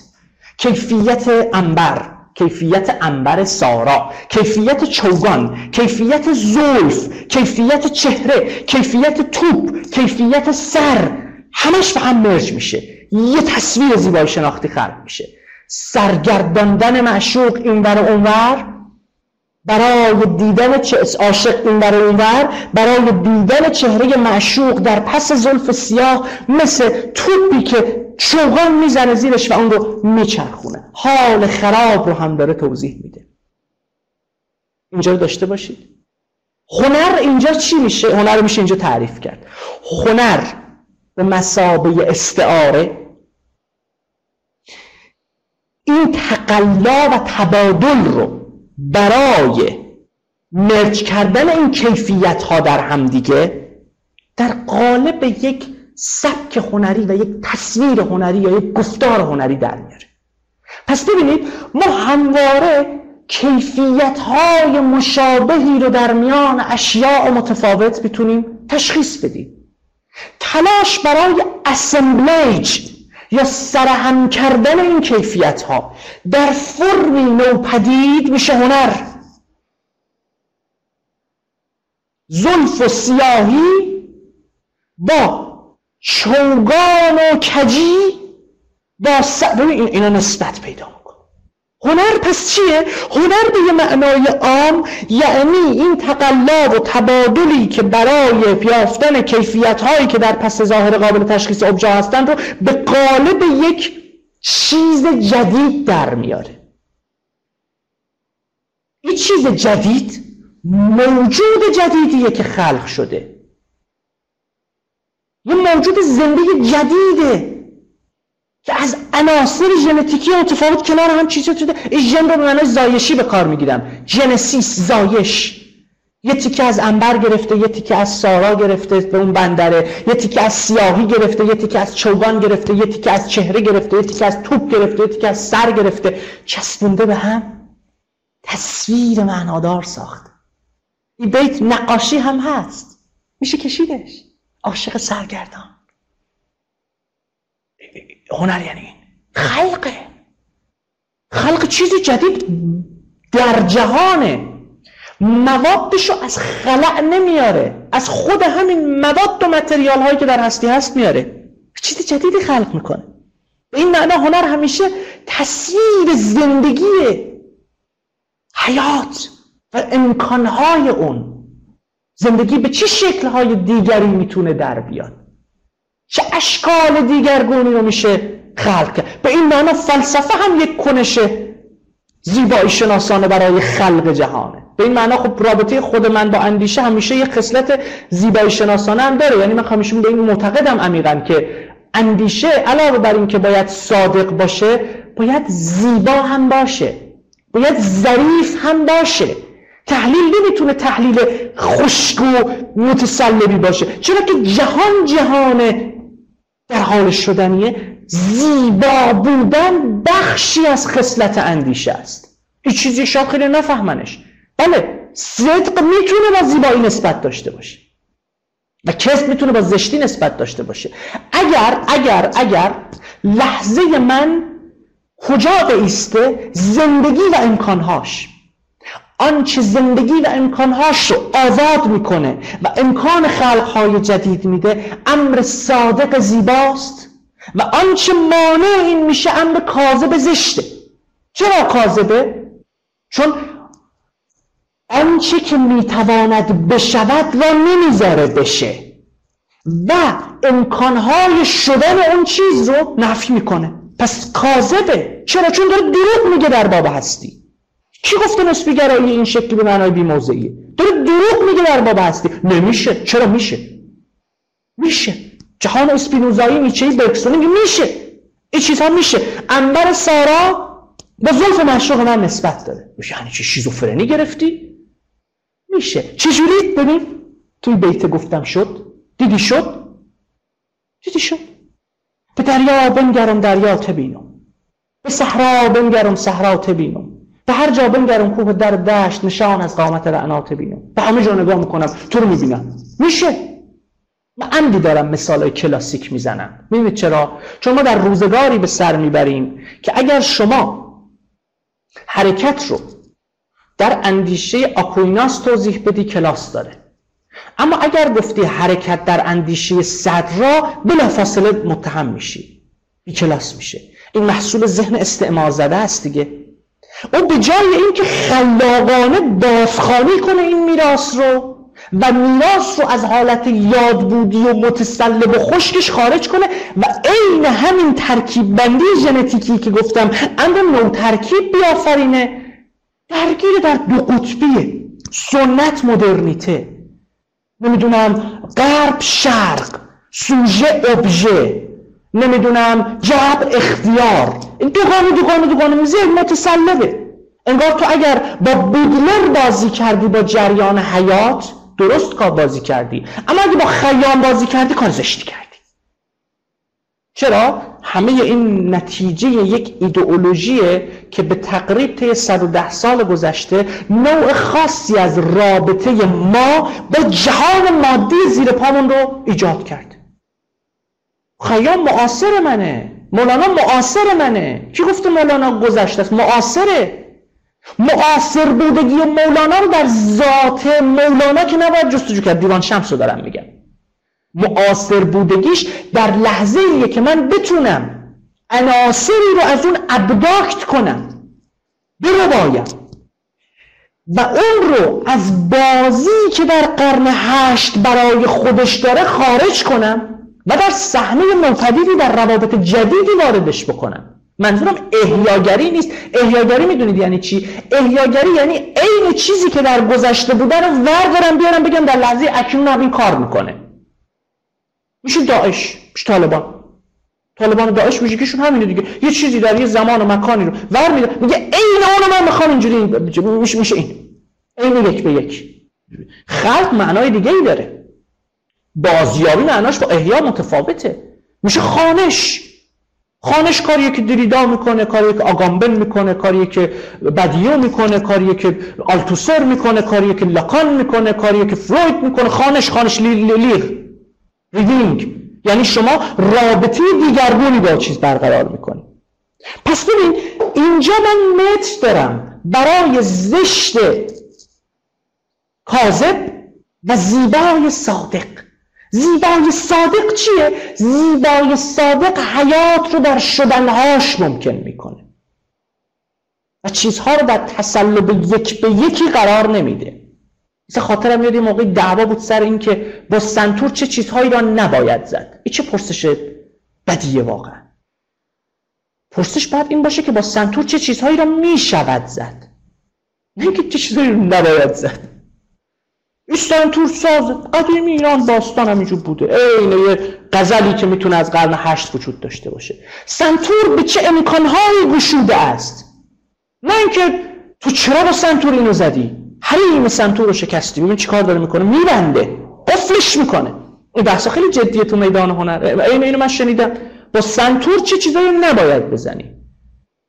پرسش که این نمی‌تونه باشه. پرسش اینه که با سنتور چی میشه زد؟ چیکار میشه کرد با سنتور؟ سنتور به چه افقهایی گشوده است؟ آخه خیلی گیر دادن به اردوان کامکار وقتی که شروع کرده جور دیگه از سنتور استفاده کرد. خیلی بهش حمله شد. پس ببینید بحث بر سر شدن هاست. و اگر هنر به مسابه استعاره تقلا و تبادل برای گرد هم آوردن کیفیت های مشابه اشیاء متفاوت باشه اینجا ما با نیروی خلاق هنر طرفیم. پس هنر هر چیز را از هر جا و از هر زمانی می‌تواند بیاورد در لحظه اکنون خودش و در ساحتی نو ترکیب باز آرایی کنه. این چیز می‌تونه ابیاتی باشه از حافظ؟ یا می‌تونه نقاشی باشه از اندلس؟ یا می‌تونه نمی‌دونم نوایی باشه از اعماق آفریقا؟ از التقاط حرف نمی‌زنم مرز این با التقاط خیلی جدی. التقاط یعنی چیدن اینا کنار همدیگه و هر کدوم از اینها صدایی بدن. امر نو ترکیب هم نواست ببینید التقاط چیه؟ التقاط به معنای خیلی ساده. یعنی تو عناصر متفاوتی رو کنار هم بچینی بعد بگی خب حالا تو بگو تو بگو تو بگو تو بگو. اینا هر کدوم یه چیز بگن. بعد بگی خب با اینا رو کنار هم آوردم. این چیزه؟ این موزه درست می‌کنن موزه مثلا از اقوام. می‌ذارن کنار هم. خب لورا اینجوری ان کردا اینجوری ان ترکا اینجوری ان عربا اینجوری ان فارسا اینجوری نه. امر نو یعنی همسرایی این عناصر در یه لحظه واحد. عناصری که از فضا زمانهای متفاوت آمدن در لحظه اکنون همسرایی می‌کنند این همسرایی رو چه به معنای موسیقاییش بفهمید؟ چه به معنای زیبایی شناسانش مگه نقاش تصاویری که می‌سازه رو از کجا میاره؟ خلق که در نمیاره. عناصر این تصاویر چی هن؟ همون چیزایی که دیده تجربه کرده. ای از اعماق تاریخ و اسطوره چطور می‌تونه بیاد توی لحظه دیگرگون یه چیز دیگر رو درست کنه؟ ساترن دیوورینگ هیستان نقاشی معروف فرانسیس گویا. ساترن فرزند خود را میبلعد. نقاشی از کجا گرفته؟ یه قصه است از اعماق اساطیر یونان. صورت جدیدی ظاهر می‌کنه.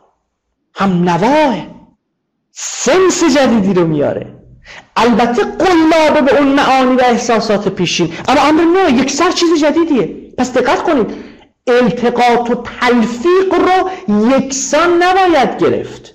غیر از اون التقاط و هم نوایی رو هم یکسان نباید گرفت. خیلی فکر می‌کنن هر جا تونستن تلفیق کنن کار نو انجام دادن. مثلا رفتن چه می‌دونم عناصر قجری رو اووردن بعد مثلا با چه می‌دونم با مثلا تکنیک های جدید اینو بروز دادن. این میشه مثلا امر نو. نه. امر نو یعنی این عناصر بالکل از context اولیه خود خارج میشن و تو context جدیدی باز آرایی میشن. نه اینکه تو خلأ رها بشن. اینکه شما مثلا دوتایی بسازی. چهره مثلا زن قجری در برابر مثلا دختر داف امروزی مثلا بذاریم. دو تا کنار هم بعد فکر کنیم خیلی کار رادیکالی کردیم. چرا؟ چون داریم نشون میدیم تقابل سنت و مدرنیتر. نه. اما نو به معنای هم نوایی عناصر در کنار هم دیگه است. پس اینجا با این عمل جدید یه اتفاقی میفته بچه ها که این اتفاق دیگه سقراط نمی‌تونه توضیحش بده. این اتفاق چیه؟ این امر نو آیا جوهر یا اسنس نوپدیدی نخواهد داشت؟ آیا به ابژه های پیشین جوهر جدیدی عطا نخواهد کرد؟ اگر حرکت جوهری صدرا رو در معنای جدید بخونیم نه لزوما در پروبلماتیکی که خود صدرا میخوندش دقت کنید این جملات مهمن پروبلماتیکی که صدرا داره حرکت در جوهر رو می‌خونه رو اگر دگرگون کنیم و بیاریم توی این پروبلماتیک نوپدید در یک افق برکسونی بخونیمش عمیقا می‌تونیم این حرکت در جوهر رو نه این بار دیگه در معنایی که صدرا به کار می‌گیره بلکه در معنای نوپدید ظاهر کنیم. آنچنان که فروید تفسیر رؤیا رو نه در افقی که نصراداموس و عرفای مسیحی بحث می‌کردن راجبش اما همین تفسیر رؤیا رو در افق نوپدیدی ظاهر کرد.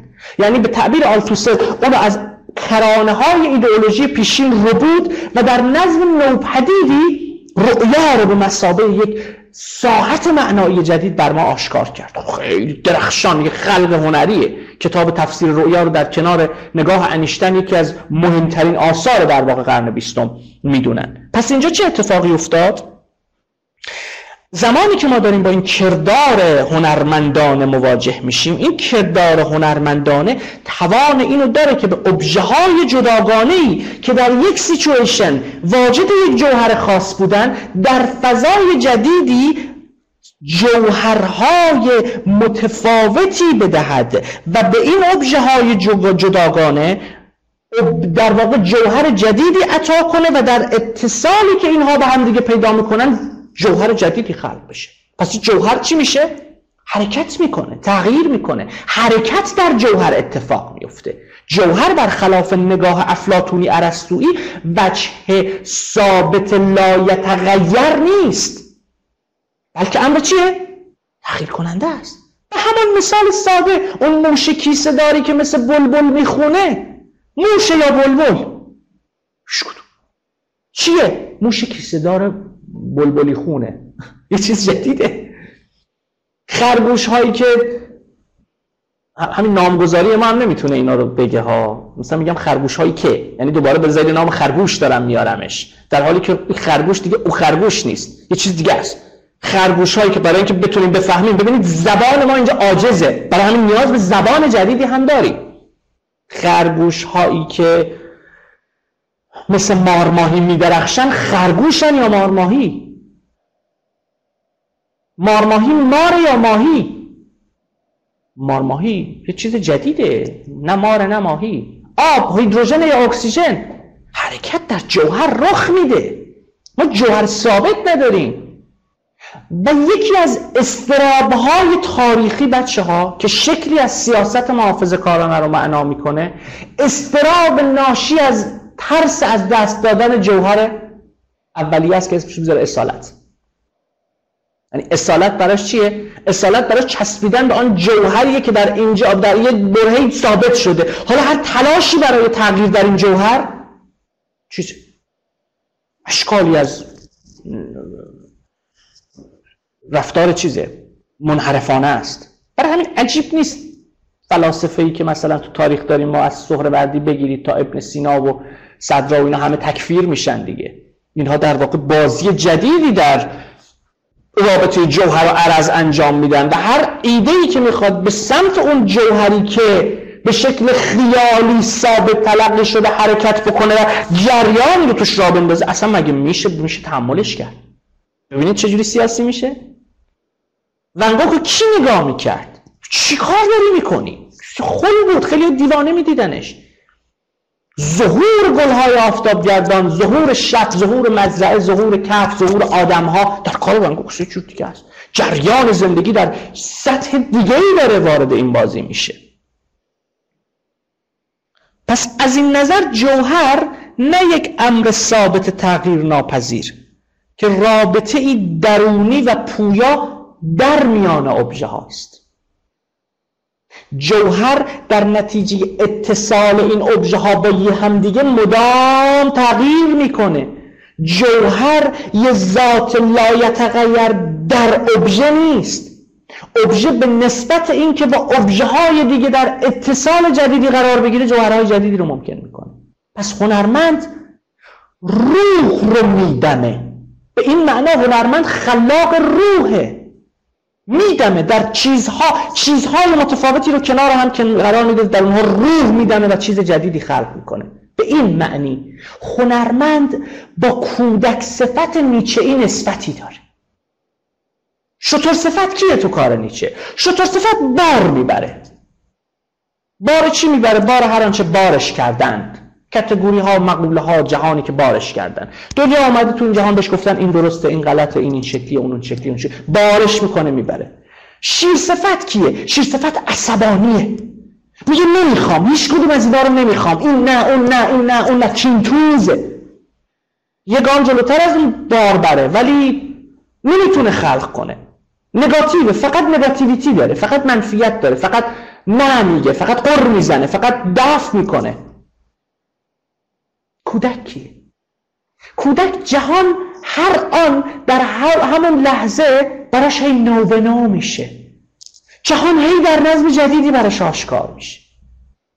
یه بار دیدتشو دوباره میبینتش بچه دیدی؟ ولش می‌کنی توی ساختمون نیمه کاره؟ یه لوله خورتومی پاره رو میاره تبدیلش می‌کنه به اجدها یه تیکه سنگ رو میاره می‌ذاره کنار این میشه تپه. میره چهار تا سنگ ریزه میاره اینا میشن مثلا شیر و ببر و پلنگ. بعد شروع می‌کنه با اینا تکون تکون دادن. تو نگاه می‌کنی به این هیچی نمی‌فهمی. ولی او خلق کرده. تمام آن آتو آشغال خورده هایی که قرار با بیل دور ریخته بشن در جهان زرباهنگ بازی کودکانه در افق نوپدیدی جوهر جدیدی گرفتن. بعد تو حواست نیست بیزنی زیر این میگی خب جمع کن بریم یه دفعه می‌بینی بچه زار می‌زنه گریه می‌کنه. و تو میگی آخه دیری نمی‌فهمی چرا اون داره رنج می‌کشه. بابا جهانشو بردی رو هوا. جهانشو بردی رو هوا. مخلوقشو کشتی. معلومه که ناله می‌کنه. گریش در میاد. یه عروسک میگی دستشی. عروسک دیگه یه عروسک نی عروسک. در نسبت های نوپدیدی ببین هی در جهان تخیلی جدید هی جهان های جدیدی رو داره میآفرینه. خلق می‌کنه. و بعضی وقتا آنچه خلق میشه فراموش میشه که روزی خلق شده. پس می‌تونه بمیره. می‌تونه به شکل دیگه ای در بیاد. می‌تونه یه جور دیگه ای بکنه آنچه خلق میشه همچون امر همه زمانی همه مکانی جلوه می‌کنه که گذشته شو دیگه یادش نمیاد. به فتیش تبدیل میشه. یعنی چی؟ یعنی چیزی میشه که تاریخ چیز شدنش رو از یاد می‌بره. به همین خاطر این افسانه هایی که در اون حیولاهایی برای جاودانگی خون کودکان و مردمان رو میبلند به همون نسبت سیستم های فکری و تخیلات خلق شده ای که فراگیر شدن در حیات اجتماعی و تاریخی خون باید بخورن که باقی بمونن. چون نمی‌خوان برگردن ببینن روزی بوده است که آنها خلق شده اند. پس می‌توانند چیز دیگه ای بشوند؟ نه. در برابر دیگرگون شدن مقاومت می‌کنه چون هر آن باید قشتش متلاشی بشه و جریان جدیدی از حیات براش متولد بشه. کهنه یعنی این. کهنه در برابر نو شدن مقاومت می‌کنه. چرا؟ چون مرگش در گروه اینه. و به همان نسبت که حیولا خون میمکه تا بمونه این فرم های کهنه هم خون میمکن و جان میندازن تو دم و دستگاه خودشون تا باقی بمونه. ایده ها هست مثلا چه می‌دونم قطاری که با چه می‌دونم قلب بچه ها کار می‌کنه نمی‌دونم زهاکی که مثلا با مغز مثلا جوانان کار می‌کنه اینا, اینا به یه معنا استعاره هایی که توضیح میدن چیزایی رو. خیلی چیزها هستن که دقیقا باقی میمونن کلیشه میشن و کارشون چیه؟ هر امر نوعی نه همچون امر نو که همچون شر بر اونها جلوگر میشه. و بعد ذهن علیل یا به تعبیر خوب محمد رحمانی دوست خوبم سترونی خیال آنجا رخ میده که در زمانی که امور نو سوسو می‌زنن برای تولد کردن ذهن خسته به سکوت وادار شده ناامید حتی نمی‌تونه اون سوسوها رو ببینه. پس فقط فریاد چی سر میده؟ انحطاط و زوال. هی میگه ما زوال پیدا کردیم. ما منحج ما تمام. ما داغون. آیه رأس چیز هست؟ نه. امور نو دارن سوسو می‌زنن نمی‌بینی. چرا؟ دم دستگاه ذهنی تو علیل شد. خیال سترون شده. هر امر نوعی هم نام می‌بری چهار تا فش بارش می‌کنه. اون چیه؟ این چیه؟ این چیه سوژه قرقرو سوژه قرقرو فیگور جالبیه. سوژه قرقرو کیه؟ سوژه قرقرو سوژه که در عین این که از اون فرم کهنه خسته شده.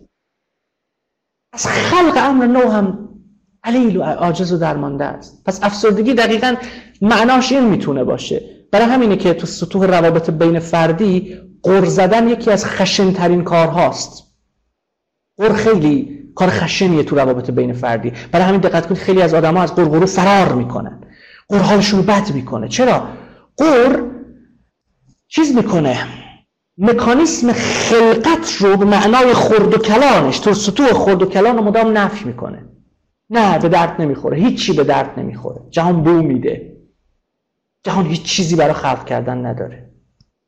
مدام تو یه در واقع عبوسی قرار گرفته. این می‌تونه به یه فرم زیبایی شناختی هم تبدیل بشه. که یکی از فرم های رایج ماست دیگه. دقیقا همین فرم. فرمی که زندگی رو در خلاقیت هاش می‌بینه فرمی که زندگی رو در انصدادش می‌بینه که هر کدوم زیبایی خودشونو دارن چون مومنت هایی رو به تصویر می‌کشن. و فرمی که بقای فرم پیشین رو فقط فریاد می‌زنه. یعنی تکرار بی تفاوت اون فرم پیشین. پس رسیدیم به این نقطه که در واقع هنر به مسابه نیرو چرا نیروه و چطور می‌تونه نیرو باشه؟ و راجع به این حرف زدیم که به واسطه این که توان اینو داره که ابژه های متفاوت رو گرد هم بیاره و در اسمبلیج یا سرهمبندی جدیدی اون رو ظاهر کنه امکان این رو داره که جوهرهای جدیدی رو هم خلق کنه. به این معنا هنرمند به نوعی در روح جدیدی رو می‌تونه همواره تولید بکنه و همواره می‌تونه در واقع روح دهنده باشه به به این, این, این فرایندها و چیزها همیشه به چیزهای متفاوتی گشوده هستند. با این وست جوهر جوهر یک امر داده شده نیست بلکه از خلال یک فرم یک سبک یا یک شیوه به چیز داده می شود دقت کنید پیامد این حرف خیلی مهمه. جوهر اینجا دیگه نهفته در قشر چیز نیست. بلکه جوهر در رابطه چیز با چیزهای دیگر معنادار میشه. به این معنا مفهوم جوهر ریلیتیو میشه نسبتی میشه. عمدن نمیگن نسبی چون دلالت ها تو ذهن ما متاسفانه بعضی وقتا انقدر سلبه که اصلا یعنی نمی‌خوام یه لحظه به این فکر کنیم که جور دیگه هم میشه نگاه کرد. پس جوهر در نسبت چیز با چیزهای دیگر معنا داره نه در قشر درونی به عنوان امر ذاتی و به همین نسبت به اون معنا که این چیز همواره این امکان رو داره که در نسبت با چیزهای دیگر قرار بگیره همواره این امکان رو داره که جوهرهای متفاوتی هم به خودش بگیره. مثل اون مثال بیتی از حافظ که تحلیلش کردم. پس به محض اینکه جوهر رو یک امر داده شده گیون ندونیم بلکه جوهر رو به مسابه چیزی بدون بدونیم که از خلال یک کردار خلاقانه به چیز داده میشه یعنی چیز اون رو متحمل میشه چیز اون رو در واقع بر چیز بار میشه و در چیز رو در شکل جدیدی وارد می‌کنه. اون چیز جدید رو متحول می‌کنه. اون چیز داده شده رو متحول می‌کنه. اون چیز پیشین وقتی در رابطه جدیدی قرار می‌گیره کلا متحول میشه. مثال ماه رو زدم و اون سنگ قطعی که از زمین جدا میشه میره توی فضای دیگری در یه مداری ماه رو خلق می‌کنه. الگوی دیگری رو ممکن می‌کنه. یعنی کاملا ما با تحول اون چیز مواجهیم. چیز جدیدی به وجود میاد. پس جوهر جدیدی هم خواهد داشت. هنر به مسابه نیرو این امکان رو داره که عناصری که ظاهرا با هم دیگه بی نسبت و بی ربط هستند رو با یکدیگر ترکیب کنه. و از طریق این اونها رو تغییر بده. پس هنر همیشه نوع اینترونشنه نوع مداخله است. نه لزوما بازنمایی نه بازتاب یک به یک زیر بنا نه مدیوم و ابزاری برای نشان دادن یک هدف دیگر. هنر قلمرو در اون ماندگار خودش رو داره. به این معنی قدرت هنر واقعی است. اگر واقعی بودن رو به معنای effective بودن بفهمیم به معنای function داشتن بفهمیم خیلی کارکرد هم به معنای این می‌فهمن که چیز باشه مفید باشه. کارکرد داشتن لزوما مفید بودن نیست. چون مفید بودن همیشه مفید بودن برای. به این خاطر ذهن چی میشه؟ ذهن anthropomorphistی میشه.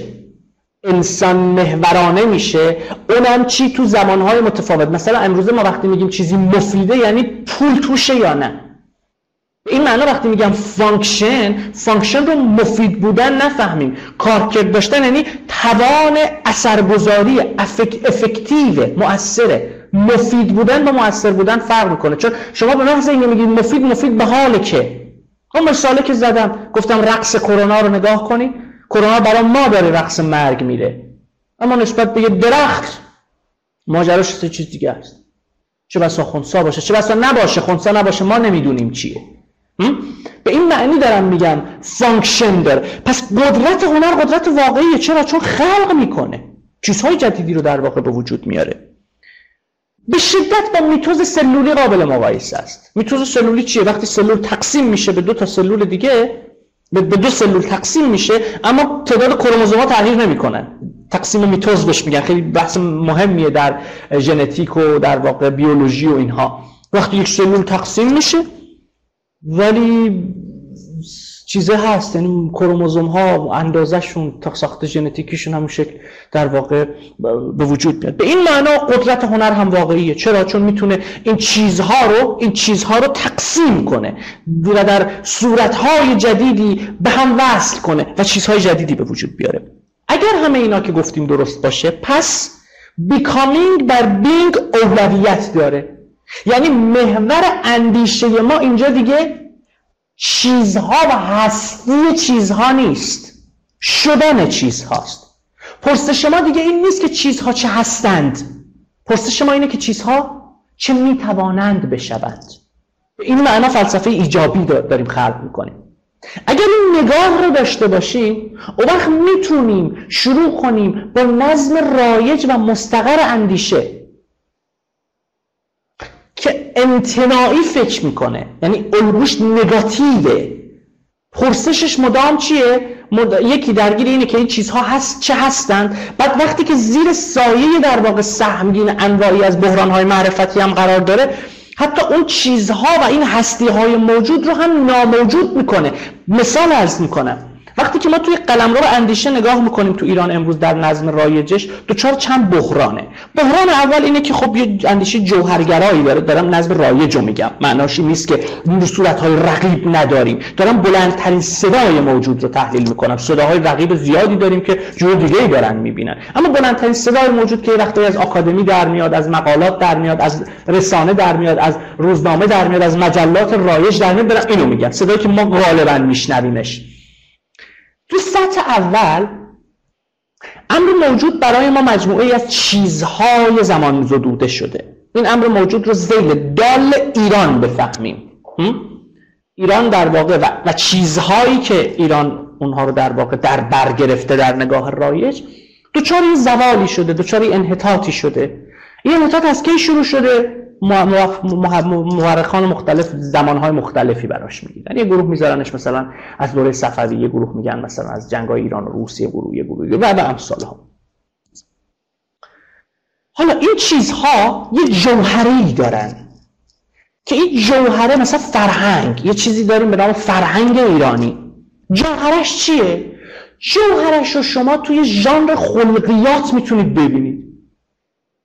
بی نظم بی قاعده است بی فکر ریاکار فلان فلان فلانه و تو دوباره یه دوگانی دیگه باهوش بی نظیر فلان کل دنیا رو گرفته فلانه و از این حرف ها اینا, اینا شکل رایج دیگه یعنی چیزایی که میگم چیز دوری نیست از ذهن ما. ما به محض اینکه می‌خوایم به وضعیت فکر کنیم چه وقتی داریم آمیانه فکر می‌کنیم چه عالمانه این لحظه حاضر در جهان ما.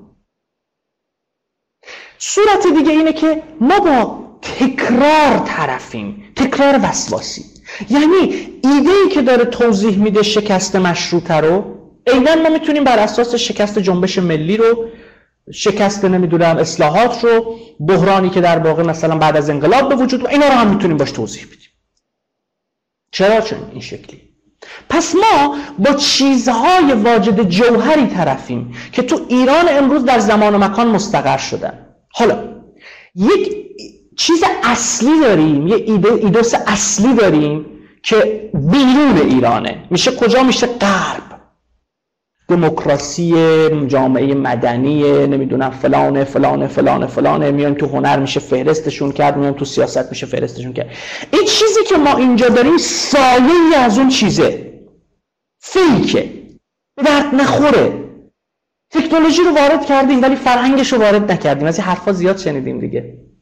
یعنی یه چیزی داریم به نام فرهنگ ناب تکنولوژی. اصیله. مثلا اینستاگرام این فرهنگشه مثلا فیسبوک اینه فرهنگش ماشین فرهنگش اینه درشک فرهنگش اینه نمی‌دونم فلان فرهنگش اینه. ما یه چیزی داریم که این چیزه همواره نسبت به اون بیرون فیکه. این نگاه جوهرگرانه رو ببینید. یعنی افلاتون گرایی وقتی اومده مسطح شده اینجا به جای اینکه خب تو نگاه افلاطون ما چی داریم؟ رابطه بالا و پایین داریم. مسل کجاست؟ بالاست.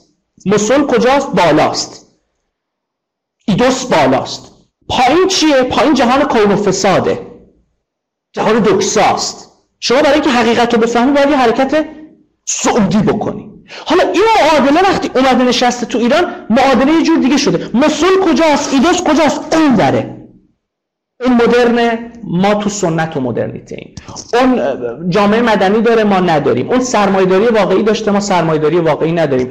اونا نولیبرالیسمشون واقعی ما نولیبرالیسم اون واقعی. این که نولیبرالیسم نیست این که جامعه مدنی نیست این که هنر مدرن نیست این که رپ واقعی نیست این که موسیقی مدرن نیست این که چشمانداز نیست این که ف... دقت می‌کنید نگاتیوه. یعنی چیزی که اینجاست سایه از اون چیز اصلیه. حالا شما وقتی می‌خوای بفهمی این چیه این چیز چیه این چیز مثل قشره مثل عرضه. تو باید اینو بشکافی بری اون اصلیه چیه. بعد این چیز موجود رو با اون اصلی مقایسه کنی توی این مقایسه شکاف رو در بیاری. پس عجیب نیست که این چیزی که اینجاست عرصه ایستایی باشه عرصه زوال باشه عرصه نا. هر چی می‌خواید بذارید بعدش. نافرهنگ نامدرنیته نا جامعه نا نمی‌دونم عقل نا نه نگاتیویتیه. پس اینجا چه اتفاقی میفته جهانی که تو داری می‌بینی جهان چیه؟ جهان زواله. اینجا دیگه عرصه مقاومت ها نیست عرصه خلاقیت ها نیست عرصه شدن ها نیست. از تاریخ توهی شده.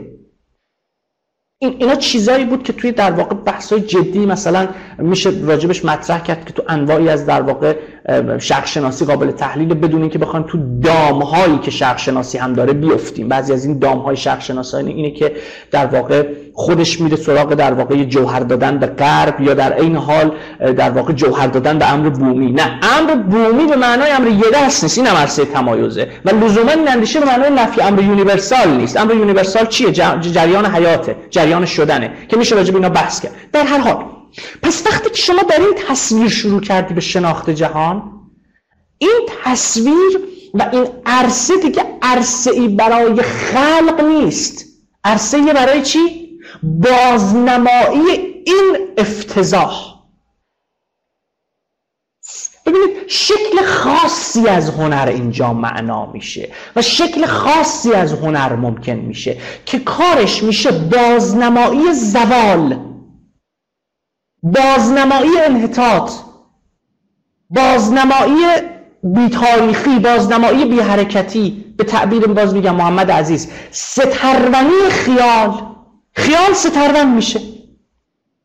نمی‌تونه نه امر نو رو رؤیت کنه امر نو هر روز کف این خیابون امر نو داره وجود میاد دیگه.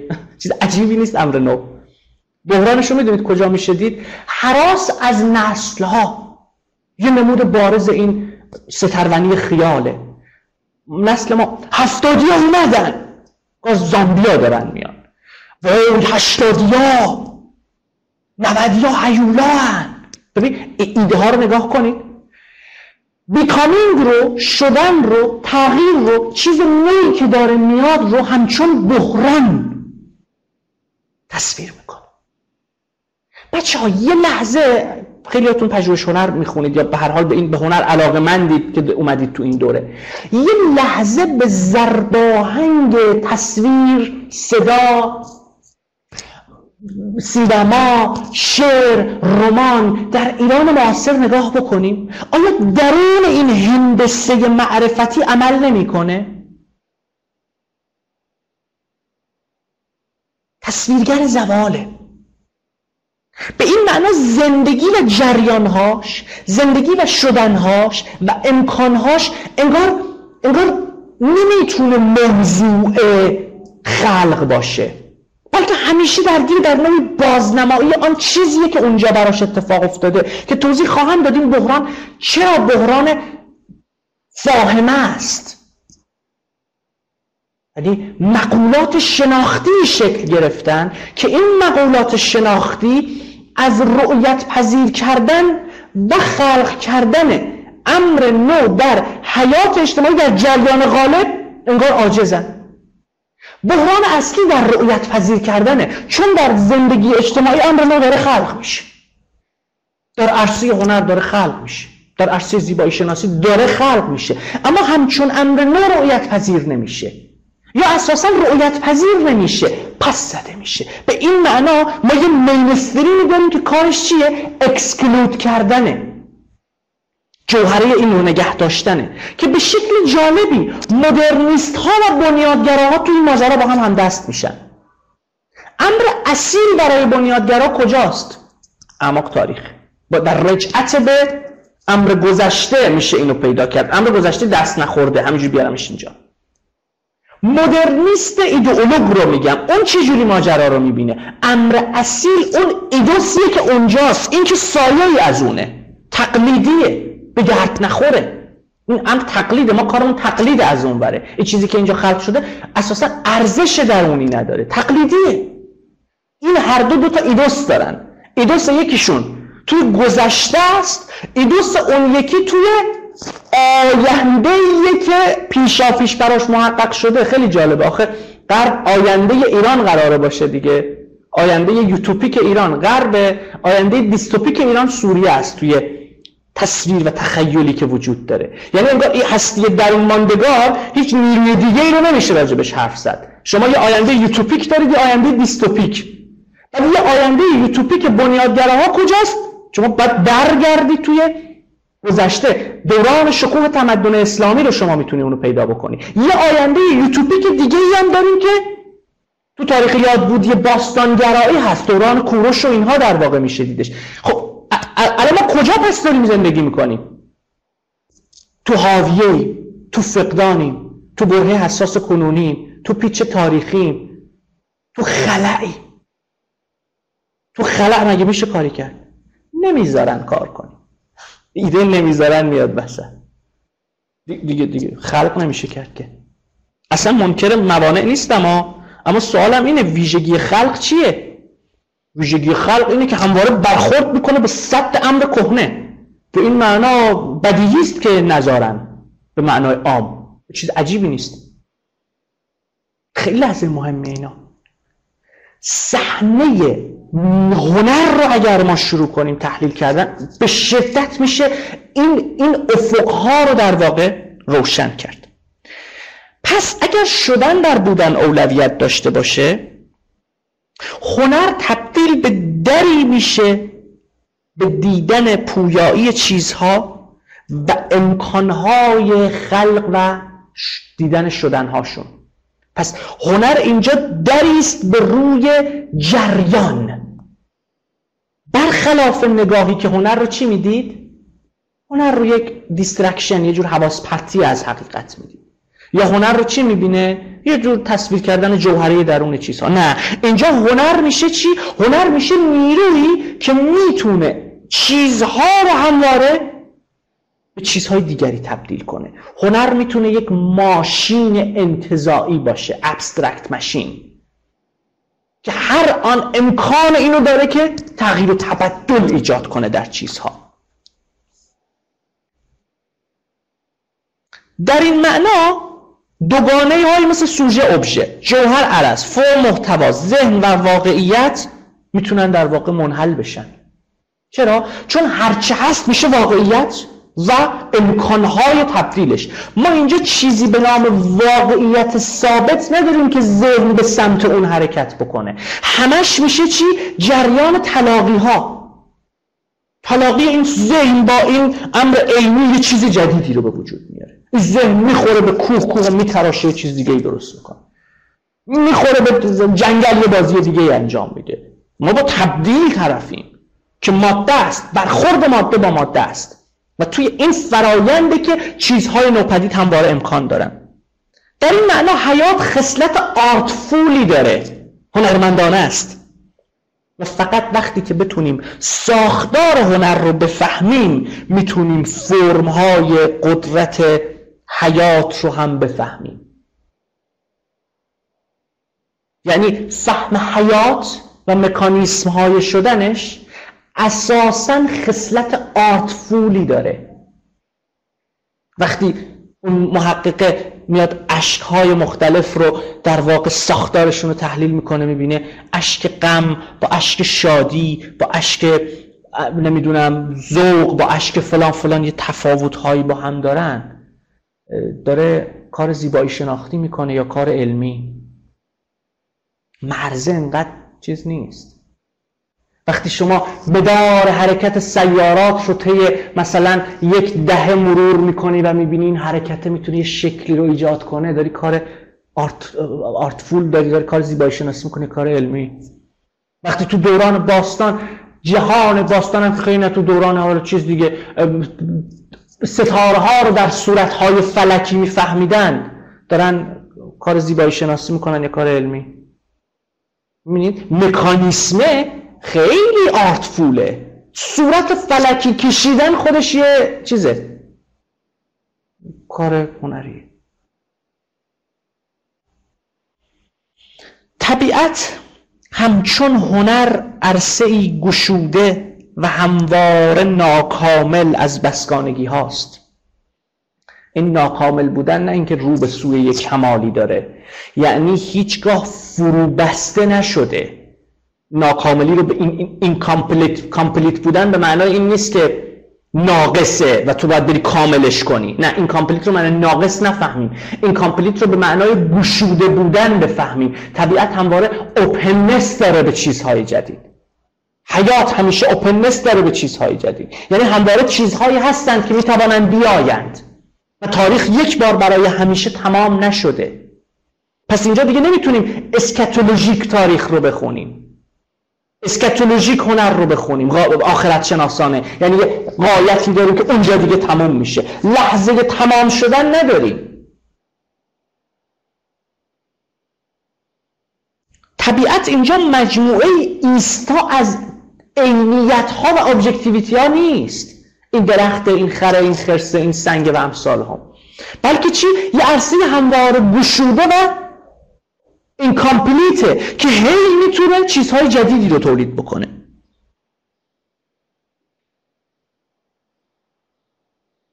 قدرت تحول بخش و زایای فرم ها قدرت تحول بخش و زایای فرم های هنری نه تنها منشأ تجربه هنری هستند بلکه منشأ خود تجربه به معنای عام نیز هستند.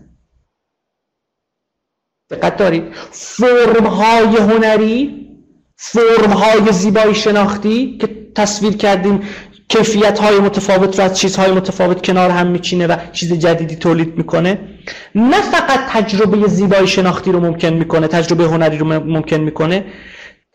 منشأ خود تجربه به معنای عام هم هست. تجربه کردن جهان اساسا خصلت زیبایی شناختی داره. شک دارید؟ به شگفتی کودکان نگاه کنید وقتی چیزهای جدید می‌بینن. چند وقت پیش تو پیاده رو یه بچه تازه سر پا افتاده بود. یه بچه دیدم بخت زده همینجوری وسط پیاده رو خشکش زده بود. نگاه کردم به چی؟ هرچی مادرش می‌گفت بریم بچه نمی‌تونست تکون بخوره.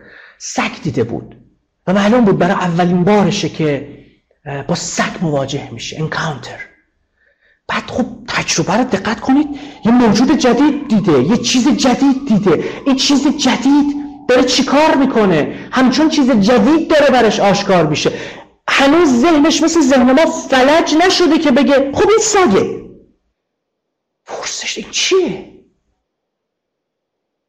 وقتی دور این موجود شروع می‌کنه چرخیدن باش ور میره ببینه چه کاری می‌تونه با این چیز بکنه. کودک رو ببینید کودک وقتی شروع می‌کنه بازی کردن بازی کودک چیه؟ بازی کودک وقتیه که ببینه با چیزها چه کارهایی می‌تونه بکنه. چیزها چه چیزهای دیگه هم می‌تونن باشن. دمپایی می‌تونه کشتی هم باشه.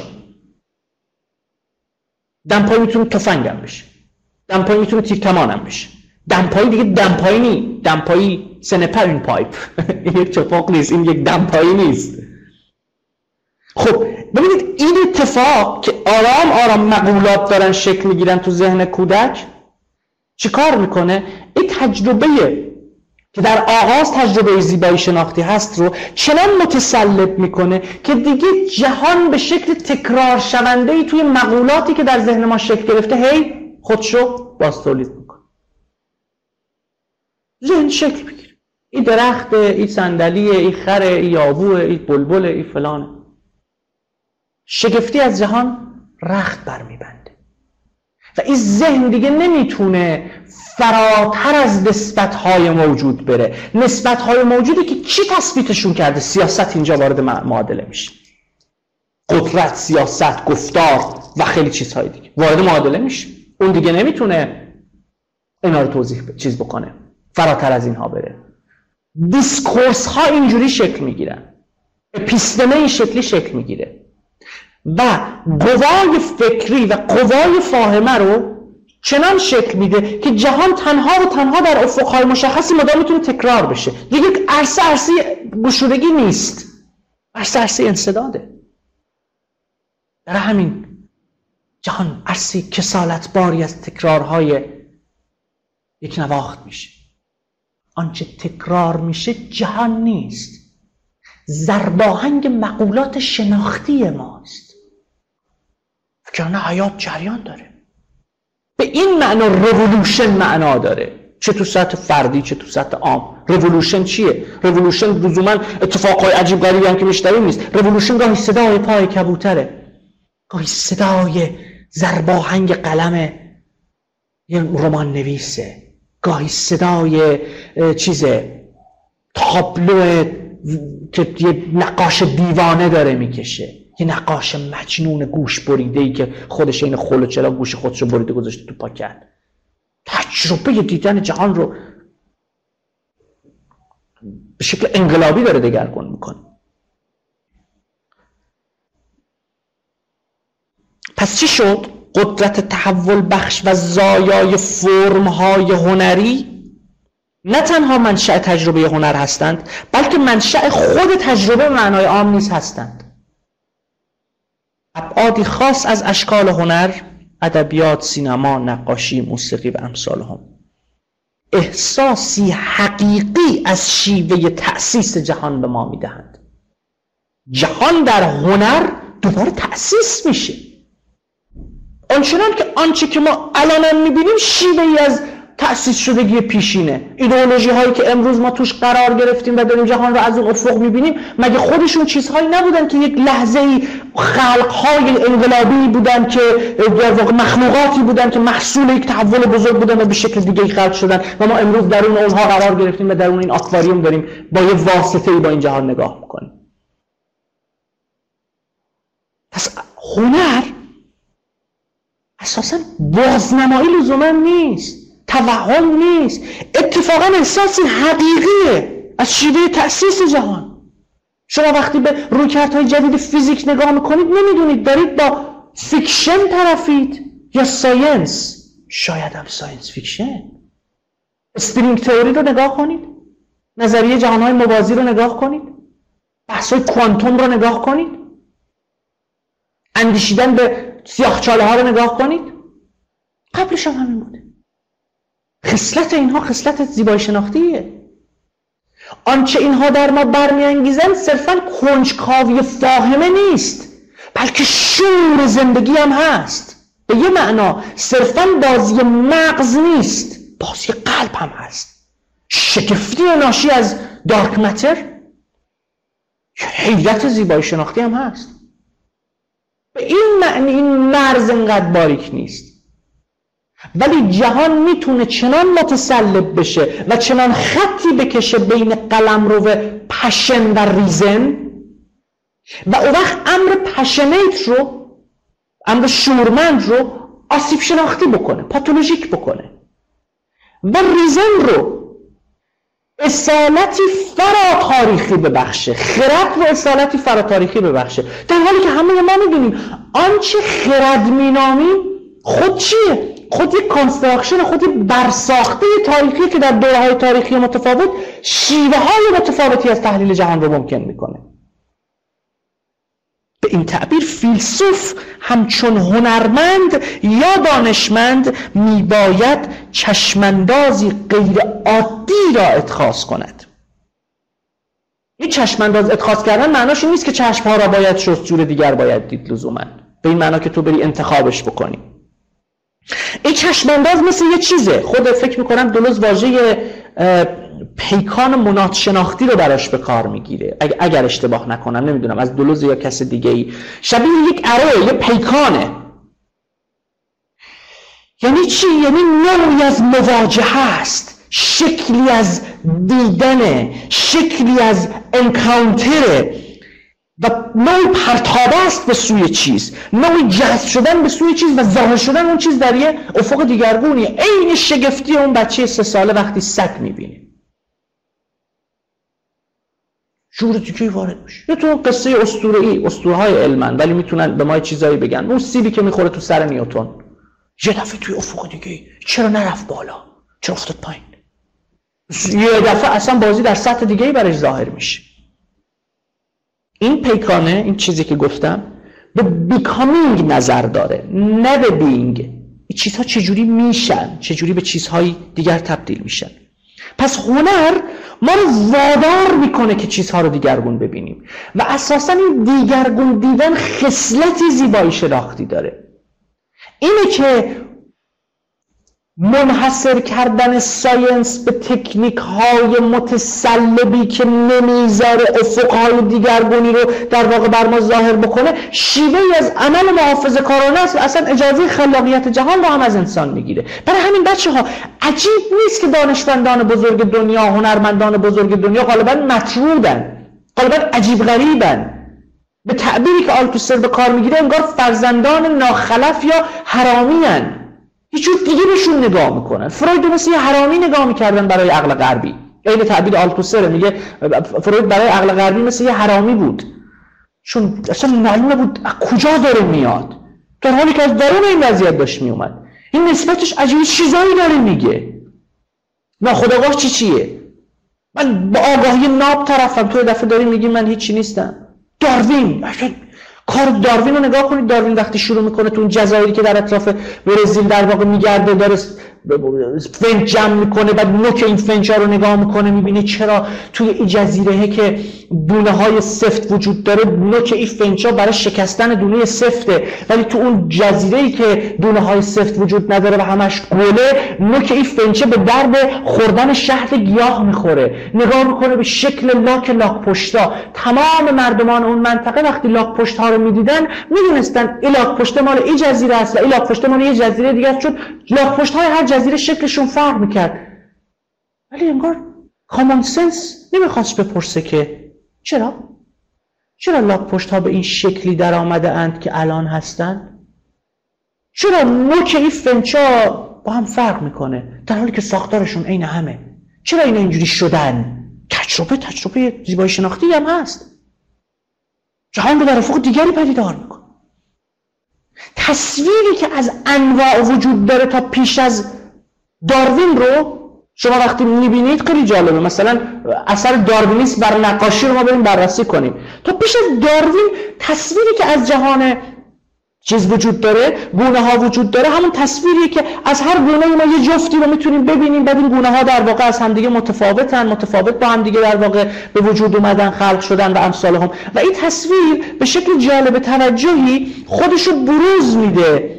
توی مجموعه بزرگی از نقاشی هایی که مثلا شما در در دیوار کلیساها و این برابر می‌تونید ببینید. گرگ ها شیرها. ببینید کتگوری های جدا از همن. اما درخت داروینی یه دفعه اساسا ظهور حیات و طبیعت رو کاملا دیگرگون می‌کنه. هنرمند همچون فیلسوف و همچون دانشمند محکوم به خلق کردن است. چرا؟ چون مواجهش با جهان مشاهده نیست.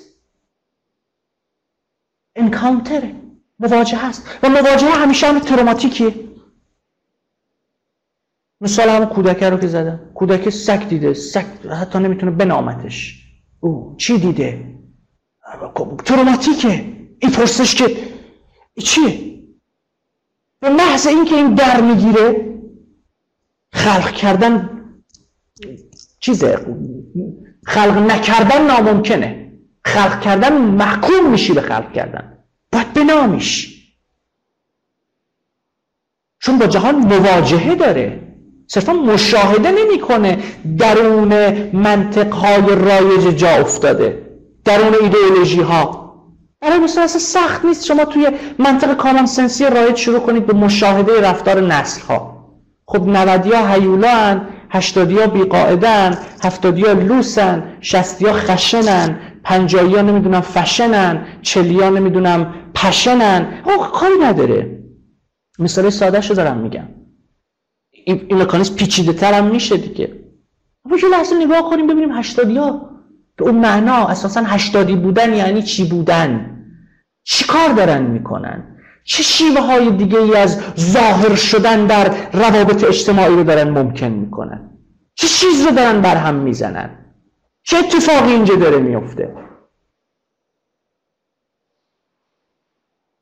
چی می‌تونن زندگی اجتماعی چی می‌تونه باشه؟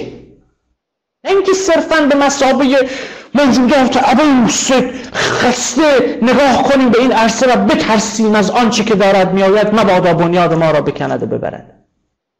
و این ماجرا بچه فقط کار این چی نیست آدم با کروات و مدل اینا می‌تونه دقیقا به همین افق نگاه کنه به اینجا. پاتولوژیک جهان رو بفهمه. چرا اینقدر ما علاقه داریم به این کلمات آسیب شناسی فرهنگ سازی اصلا تا, تا, تا کسی می‌خواد جستش رو کامل کنه یعنی نشون بده که در جهانه نه در جهان. باید آسیب شناسی بشه. باید فرهنگ سازی بشه باید آگاهی بخشی بشه باید نظارت بشه. باید آموزش داده بشه. حرف خلع نیست. و واقعیت ماجرا یک بخش بزرگی از کنش های میدان هنری هم میره به این سمت که می‌خواد فرهنگ سازی کنه آگاهی بخشی کنه آموزش بده. چون واقعا کار هنر اینه بعدم وقتی می‌خواد نقد کنه مثلا یه ژانر دیگه هستن. وقتی می‌خوان نقد کنن مثلا همین سینمای دهه 90 رو چجوری نقدش می‌کنن؟ بدآموزی داره. این نقد نکردنشه. اصلا ماجرای من با این فیلم هایی که لات بازی رو دارن میارن ماجرام بدآموزی نیست که ماجرام خوش آموزی هم باشه. ماجرام شیوه ظهور ابتری از جهانی که در واقع ما توش زندگی می‌کنیم. ماجرام اینه که او شدن این جهان رو بر من آشکار نمی‌کنه. چرا مثلا من همیشه گفتم پرویز فیلم خوبیه؟ پرویز شدن رو حیولا شدن رو داره به من نشون میده. چرا مثلا میگم ساری میستی فیلم خوبیه؟ با متری که راجبش دارم حرف می‌زنم. چون مفلوک شدن رو داره نشون میده. اما متر شیشونیم چی رو نشون میده؟ یه حیولا رو نشون میده که چه کارایی داره می‌کنه. بعد آخر سر برای که چند تا آب بره ازت بگیره راجع به چند تا از قصه های دوران کودکیش هم حرف می‌زنه که من بدبخت بودم بذارید فلان. نه بابا شدن یه چیز دیگه است. شدن یعنی نشان دادن این شدن این فرایند رو پیش کشیدن. وگرنه اینکه چیز تماشاییه این که ابژه تماشاست. و یه چیزی که همه این شکلی در واقع شیوه ظهور پایین شهر موزه پایین شهر برای طبقات بالا مگه جز اینه؟ خود تو همون رو داری تصویر می‌کنی برای همین میفروشه. چیز عجیبی نیست. خب میفروشه. این شیوه ظهور رو میده. ای راست میگه. خب معلوم همینه دیگه. کی حوصله داره ساری میستی رو ببینه؟ کی حوصله داره آی دانیل بلیک رو ببینه؟ کی حوصله داره مثلا چه می‌دونم چی, چی این کار چیز چی بود؟ یک اتفاق ساده مثلا شهید سالس رو ببینیم چی. شدن اون داره نشون. اینا اینا که که چی؟ خب حالا چیکار کنه بریم ببینیم چیکار داره می‌کنه. تماشاییه. ابژه تماشاست. اینها در واقع نکات بسیار مهمیه برای فهم این زرباهنگ ها پس هنرمند محکوم به خلقه. چرا؟ چون مواجهش با جهان مواجهه تروماتیکیه. او وقتی میره پایین شهر پایین شهر براش یه موزه نیست که باید کمین کنه که یک چیزی شکار کنه که جذاب باشه کلیک خور باشه. جریان زندگی تو پایین شهر چجوریه؟ جریان چجوری میشه فهمید؟ چجوری بقا پیدا می‌کنن؟ چجوری مقاومت می‌کنن؟ زیبایی شناسی اونجا چه شکلی داره؟ آدم ها چجوری اونجا تباه میشن؟ چجوری سر بلند می‌کنن؟ چجوری اعتراض می‌کنن؟ چجوری خشم؟ شدن نه چیز عجیبیه این که مثلا ما بیایم چه می‌دونم نشون بدیم مثل سری آدم قمه می‌کشن. بعد لات این شکلی نیست اصلا. برای همین میگم فیلم فارسی های قدیمی یه وقتایی خیلی خلاقتر از اینا هن. لات رو وقتی داره نشون میده حال زیست جهان لاتی رو می‌شناسه. این لات این شکلیه نمی‌دونم. اگر کسانی بدونید دارم چی راجع به چی حرف آخه اینا ادعا می‌کنن رئالیستی ان رئالیسم هم نیست این آخه. لات اینه اگه تو می‌خوای رئالیستی باشی می‌خوای یک تصویر واقعی ارائه بدی دیگه. آخه این لات نیست خیلی تصویر اغراق شده غیر عادیه اصلا لات این شکلی اینجوری نیست لات 24 ساعت قمه بکشه. لات گاهی قمه می‌کشه. اینجوری نیست لات بره همه رو بزنه. که یارو بره بگه فلانی منو زد. نه بابا زدن برای جای دیگه لات این شکلی نیست. لات بودن یه یه یه, یه جهان یه زرباهنگی داره یه الگویی داره یه منطقی داره. این شکلی نیست. برای همین رضا موتوری صد شرف داره به این فیلم ها. شکلی میبازی اگه بخوای ادعای رئالیستی هم می‌کنم میگم ما داریم دردهای جامعه رو نشون میدیم. شما دارید یه سری برش تماشایی از موزه پایین شهر نشون می‌دید. دردهای جامعه جامعه یه جریانه. میشه ده ها فیلم ردیف کرد و نشون داد که چجوری میشه اگه تو مسئلت این این شکلی اوورد و راجبش حرف زد. همین ضربه رو بیاریم تو نقاشی بیاریم تو افقهای دیگه ببینیم چجوری میشه راجبش حرف زد. پس مسئله بر سر این مواجهه تروماتیکه. ببینید مواجهه تروماتیک با مواجهه کسی که به تعبیر بنیامین و بعدها آگامبن دچار فقر تجربه شده فرق می‌کنه. فقر تجربه چیه؟ فقر تجربه رو شما توی استراب انسان امروز می‌بینی. وقتی میره تفریح میره کوه میره خیاب میره چه می‌دونم بیابان میره دشت. از ترس اینکه مبادا این ابژه های لذت از دست برن و این لذت از دست برن مدام داره از نکس می‌گیره. اینو ذخیره می‌کنه انباشت می‌کنه. به این میگم سوژه که دچار فقر تجربه شده. می‌خواد این, این, این ماجرا رو مدام در واقع چیز بکنه. اما انسانی که دچار این فقر تجربه نشده می‌تونه رابطه دیگرگون با منطق مواجهه با همین کوه و دشت و بیابان برقرار بکنه. انواعی از عکاسی رو ممکن بکنه. که لزوما این عکاسیش دیگه حاصل سوژه کانسوم کننده نیست. می‌خواد مصرف کنه دیگه. این مواجهه اولیه که گفتم محصول فقر تجربه است تنها کاری که با جهان می‌تونه بکنه چیه؟ مصرفش کنه. عکس بگیره با خودش با این گله بذاره بگه ببین من با این گله عکس گرفتم. عکس بگیره با مثلا ویرانه های مثلا حلب. دیدید دیگه نمایشگاهی بود که موتوری هم گذاشته بودن اونجا ویرانه های حلب پشتش بود. خیلی می‌رفتن باش سلفی می‌گرفتن. خیلی لحظه دردناکی بود. عکس بگیره. مدام کانسومش می‌کنه جهان کانسوم می‌کنه. چرا؟ چون جهان تا جایی برای اون معنا داره که مفید باشه براش. یک مواجهه ابزاری با جهانه. این این مواجهه لزوما به خلق نمی انجامه این کانسوم می‌کنه. مواجهه اصلا به معنی مواجهه هم نیست. بیشتر ابزرو کردنه مشاهده کردنه. مشاهده ابژه به دست سوژه. انکانتر یعنی اون چیز دیگه ابژه نیست خودش سوژگی داره. به این معنی گل در یه معنای دیگه ظهور می‌کنه. این خاطر بگم ونگوک مهمه. شیوه ظهور گل آفتاب کردن رو ببینید گل آفتاب کردن دیگه تو اون معنای رایجی که ما مدام مشاهدش کردیم نیست. گل آفتاب گردن ما رو داره انگار مشاهده می‌کنه. شیوه دیگه ظاهر شده.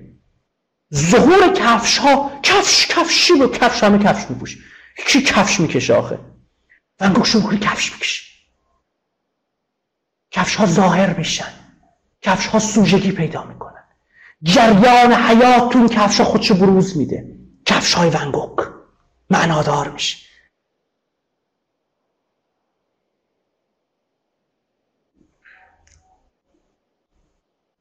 هنرمند محکوم به خلق کردن است. چرا که مواجهه تروماتیک با جهان دارد. این مواجهه با جهان به واسطه اشیاء فیزیکی جهان عادتها جهان خاطرات یا ایگوها نیست. یعنی صرف این که من این جهان رو صرفا در اشیاء فیزیکی عادتها خاطرات ایگوها و امثالان باش مواجه بشم جهان چیزی جز ابژه مصرف من نخواهد بود. این concept مرکزی رو دقیقا میشه با فقر تجربه بنیامین دقیق توضیح داد. انسان فقیر از نظر تجربه چه انسانی؟ انسان کاری نمی‌تونه با جهان بکنه جز خریدنش. چیکار می‌تونه بکنه؟ شوقی نسبت به جهان نداره جز در consume کردنش در مصرف کردنش. ابتر میشه. اگر می‌خوایم نقدی بزنیم بر زرباهنگ های در واقع مثلا سرمایه داری بدونیم در واقع کجا ایستادیم. بخش بزرگی از معضل و ماجرای در واقع هستی سرمایه داری فقیر کردن تجربه است. چرا؟ چون جهان در بهترین حالت فقط به درد مصرف کردن می‌خوره.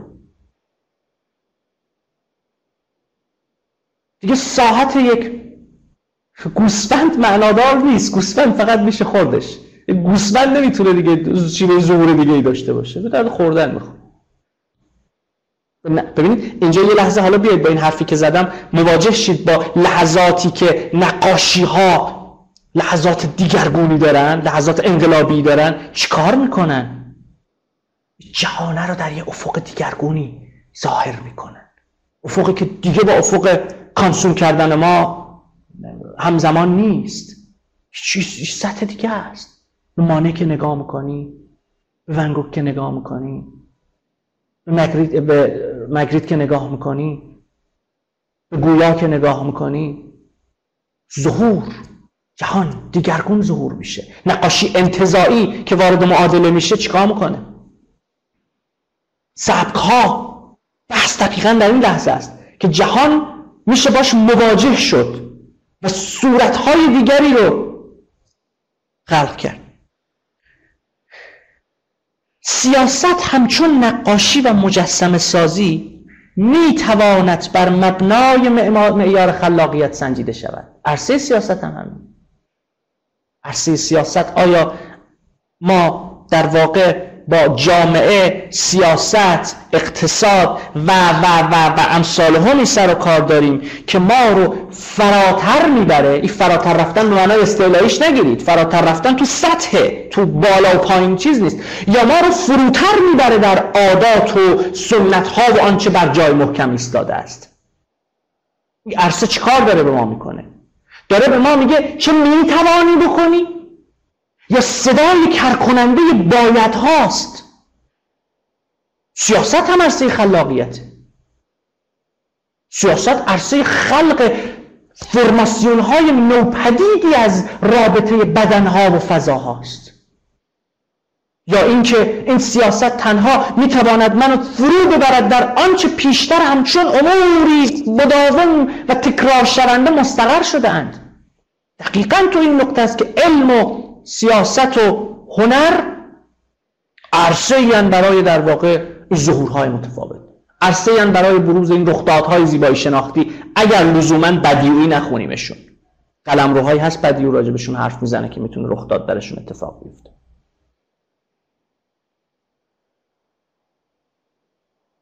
پس در این لحظه وقتی داریم از خلق حرف می‌زنیم یعنی گشوده بودن جهان به هر چیزی becoming به شکلی که جریان حیات در اون متسلب نشه. به این معنا یه نفر از من پرسید خب الان ما اینجا پس چرا نباید به داعش گشوده باشیم؟ داعش هم شکلی از بودن خیر.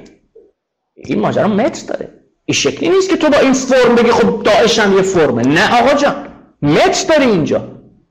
داعش کارش تسلب جریان هستیه. داعش ایدش محو تمایز هاست محو تفاوت هاست.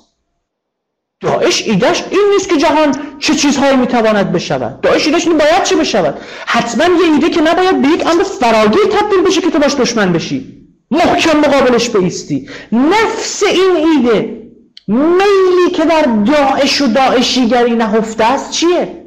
تسلب این جهان به نفی تمایز هاست. میل میل توتالیزیشنه. یک دست کردنه. میل دیفرنشیشن نیست. این خلق زیبایی شناختی که من دارم میگم می‌خواد از هستی امر متفاوت پاسداری بکنه. نه اینکه امر متفاوت رو به نفع اون امر توتال لورده بکنه. به این معنی کی گفته نمیشه موضع گرفت؟ کسی که تو این افق نمی‌تونه موضع بگیره مسئله دار داره مواجه میشه با این اندیشه. بحث بر سر غایت اون میله غایت این میل کارش چیه؟ کارش خلق تمایز هاست؟ کارش دفاع از هستی امر متفاوته؟ یا کارش ویران کردن تفاوت هاست؟ کارش انصداد بیکامینگ یا گشوده برخورد کردن با بیکامینگ کارش ایستادن در یک لحظه فتیشیستیه یا منهدم کردن این فتیش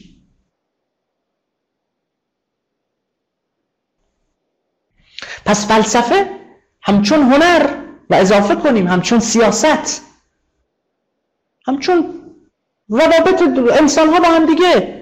امری تأسیسی است. فلسفه صرفا خصلتی توصیفی ندارد. به این معنا هنر هم خصلتی بازتابی نداره. هنر قرار نیست بازتاب واقعیت باشه که دردهای جامعه را بیان کند یا آموزش بدهد. پس اگر فلسفه صرفا خصلتی توصیفی نداره هنر هم صرفا خصلتی باستابی نداره. و بنا نیست جهان را آنچنان که هست توضیح دهد یا تصویر کند. ضمن بنا هم نیست درگیره در این بازی بشه که توضیح بده در واقع جهان چگونه باید باشد. بلکه مسئله این است که چیزها تحت شرایطی خاص به چه چیزهای دیگری می‌توانند تبدیل بشوند؟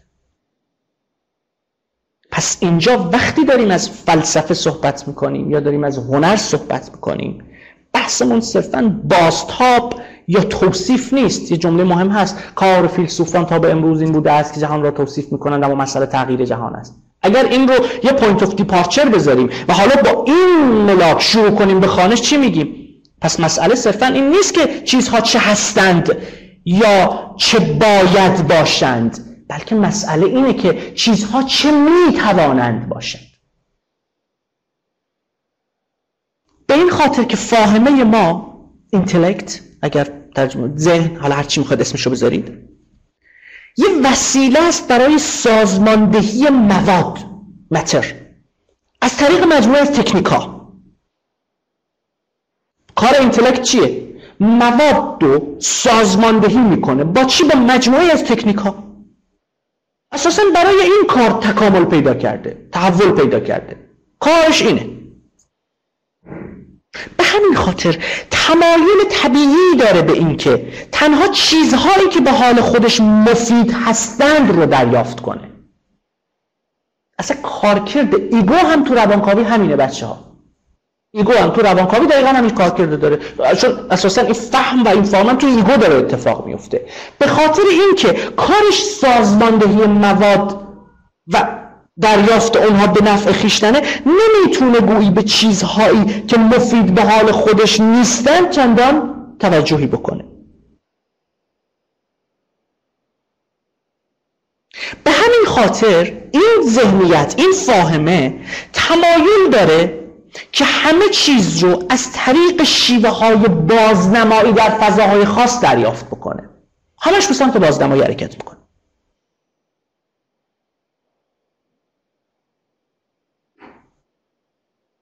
به همین خاطر. برکسون یه ادعای جالب داره. میگه که به خاطر همین ویژگی هایی که گفتم اینکه فاهمه این شکلی عمل می‌کنه فاهمه و ذهن همواره شدن را شدن را بیکامینگ را تغییر را همچون سریهایی از حالات همگن بازنمایی می کند که خودشان تغییر نمی کند این منازعه هست بین هایزنبرگ و انیشتین بین ذره و موج و بین موضع در واقع ناظر در اندازه گیری اینجا میشه دیدش. ما انگار شدنها رو می‌تونیم پاره پاره کنیم و پاره ها رو ببینیم. چرا؟ چون پاره ها رو میشه کانسوم کرد. پاره ها رو میشه کنترل کرد. اساسا کنترل در ذات این شیوه مواجهه با جهان نهفته است. به این خاطر میل داره که جریان رو اسلایس کنه تکه تکه کنه و شروع کنه به تکه ها فکر کردن.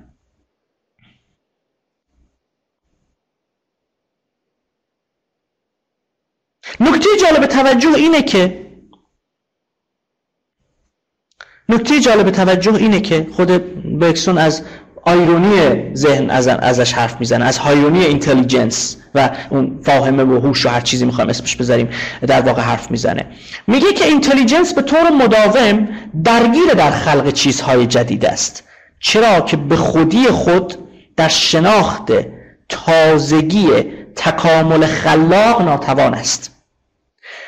به خاطر نیاز به فرم های ثابت و ابژه های کنترل پذیر این قوا این قوه فاهمه امر نو و پیش بینی ناپذیر را در عناصر شناخته شده و قدیمی منحل می کند مفهوم طرحواره های شناختی تو اندیشه پیاژه چنین کاری انجام میدن. یعنی چی؟ چیزهای نوعی که خلق میشه و گاهی خود ذهن خلقشون می‌کنه. میل داره به این خاطر که این شکلی سامان پیدا کرده این امور نو رو در تقواره های پیشین منحل کنه. به همین خاطره که وقتی مثلا مثلا داریم از نسل حرف می‌زنیم نسل جدید که میاد هیچ سری میبردش تو تقواره های پیشین آی بحران اومد. یک کار تاریخی من انجام دادم نشون دادم این فهم بحرانی از نسل از دهه چل همینجوری هی تکرار شده تا الان هم ادامه داره. منتشرم شده اگر دوست داشتید حالا رفرنسشو میدم می‌تونید ازش استفاده کنید. یکیش هست توی کتاب شکاف های اجتماعی در ایران. یکی دیگرش هم هست مقاله به عنوان مسئله مند شدن جوانی.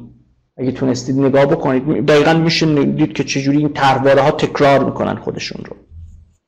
پس ما اینجا با یک بنبست انتولوژیک هم طرفیم. حسی ذهن میل به این داره. اما این به اون معنا نیست که این میل میل دیگرگون بدیلی درش قرار نداشته باشه. غایتمندی که فاهمه به آن میاندیشد همواره غایتمندی صنعت است اینداستری نه به معنای صنایع به اون معنا. اینداستری به این معنا که تو چیزهایی رو می‌سازی. یعنی کار کردن بر روی مدلی داده شده که عناصر آن برای تو آشنا هستند. اینجا می‌فهمیم چرا ونگوک رولوشنریه کارش. چرا ونگوک انقلابیه. چون قایدمندی مواجهش لزوما کار کردن در مدلی داده شده که عناصر آن آشنا هستن نیست. آشنایی زدایی عجیبی از این طبیعت انجام میده. و یک نقطه خواستگاهیه. این یه پارادوکس اول. پارادوکس دوم چیه؟ میگه فاهمه هر چقدر که توی سر و کله زدن با امر بیجان مهارت داره تو مواجهه با امر جاندار و زندگی به شدت علیله چرا؟ چون خصلتی که درون این هست یه خصلت اینسترومنتاله عقل ابزاریه ارز می‌کنم این یکی از خصلت های غالبشه. وگرنه وجوه دیگری هم داره که هنر رو ممکن می‌کنه. داریم در وچه غالبش میگیم. وقتی که مواجه میشه با جهان می‌خواد این جهان رو کنترل کنه کانسوم کنه مصرف کنه. برای همین با امور بیجان فوق کار می‌کنه. قشنگ می‌تونه بازی کنه باهاشون. حتی وقتی با جاندارها طرف میشه این جاندارها رو چنان باشون رفتار می‌کنه که گویی بیجانند. برای همینه که این آزمایشگاه ها به وجود میاد که توش می‌تونه کلی کار کنه روی موش ها روی میمون ها روی گاو ها روی خوک ها روی خرا روی خرسا و امثال هم اونها رو چنان باشون برخورد می‌کنه که گویی که گویی که اینها چیه؟ بیجانه پس پارادوکس دوم ذهن دقیقا اینجاست که هر چقدر که تو سر و کله زدن با امر بیجان مهارت داره اما وقتی که دستش به زندگی می‌خوره چیزه؟ علیله. فاهمه وقتی با امر مرده و غیر سیال سر و کله می‌زنه بیشتر احساس امنیت می‌کنه. معنی داره. به ترسا نگاه کنیم. و یه لحظه فرق گلدون شروع کنه حرکت کردن. یا این گلدون رو من در چیز شروع کنم به دیدن این گلدون در حرکت های مولکولی و سطوح ذره های ریزینش. اصلا دهشتناک میشه. چرا؟ چون تحت کنترل من نیست دیگه. اصلا ماجرا کنترله. این ترس رو با کنترل میشه فهمید. احساس امنیت وقتیه که تو با امر بیجان طرفی. تکون که می‌خوره میره وقتی می‌بینی جان داره میترسی.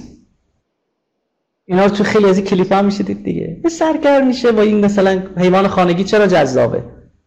خیلی یه جاهای بیجان عمل می‌کنه. ولی کافیه یه دفعه سگ بودن سگ خودشو بروز بده. شروع کنه دندوناشو نشون بده شروع پارس کردن. وحشت می‌کنه. گربه دفعه جیغ بکشه. وحشت می‌کنه.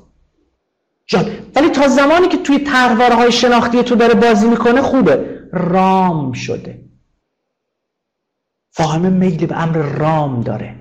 کنترلش می‌کنه. مال خود می‌کنه.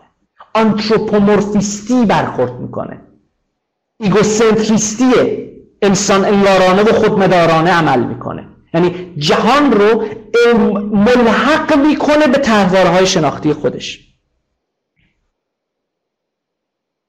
به این معنی ما از فرایند خلاق شدنمان و در واقع اون فرایندی که بر ما رفته به کل ناآگاهیم.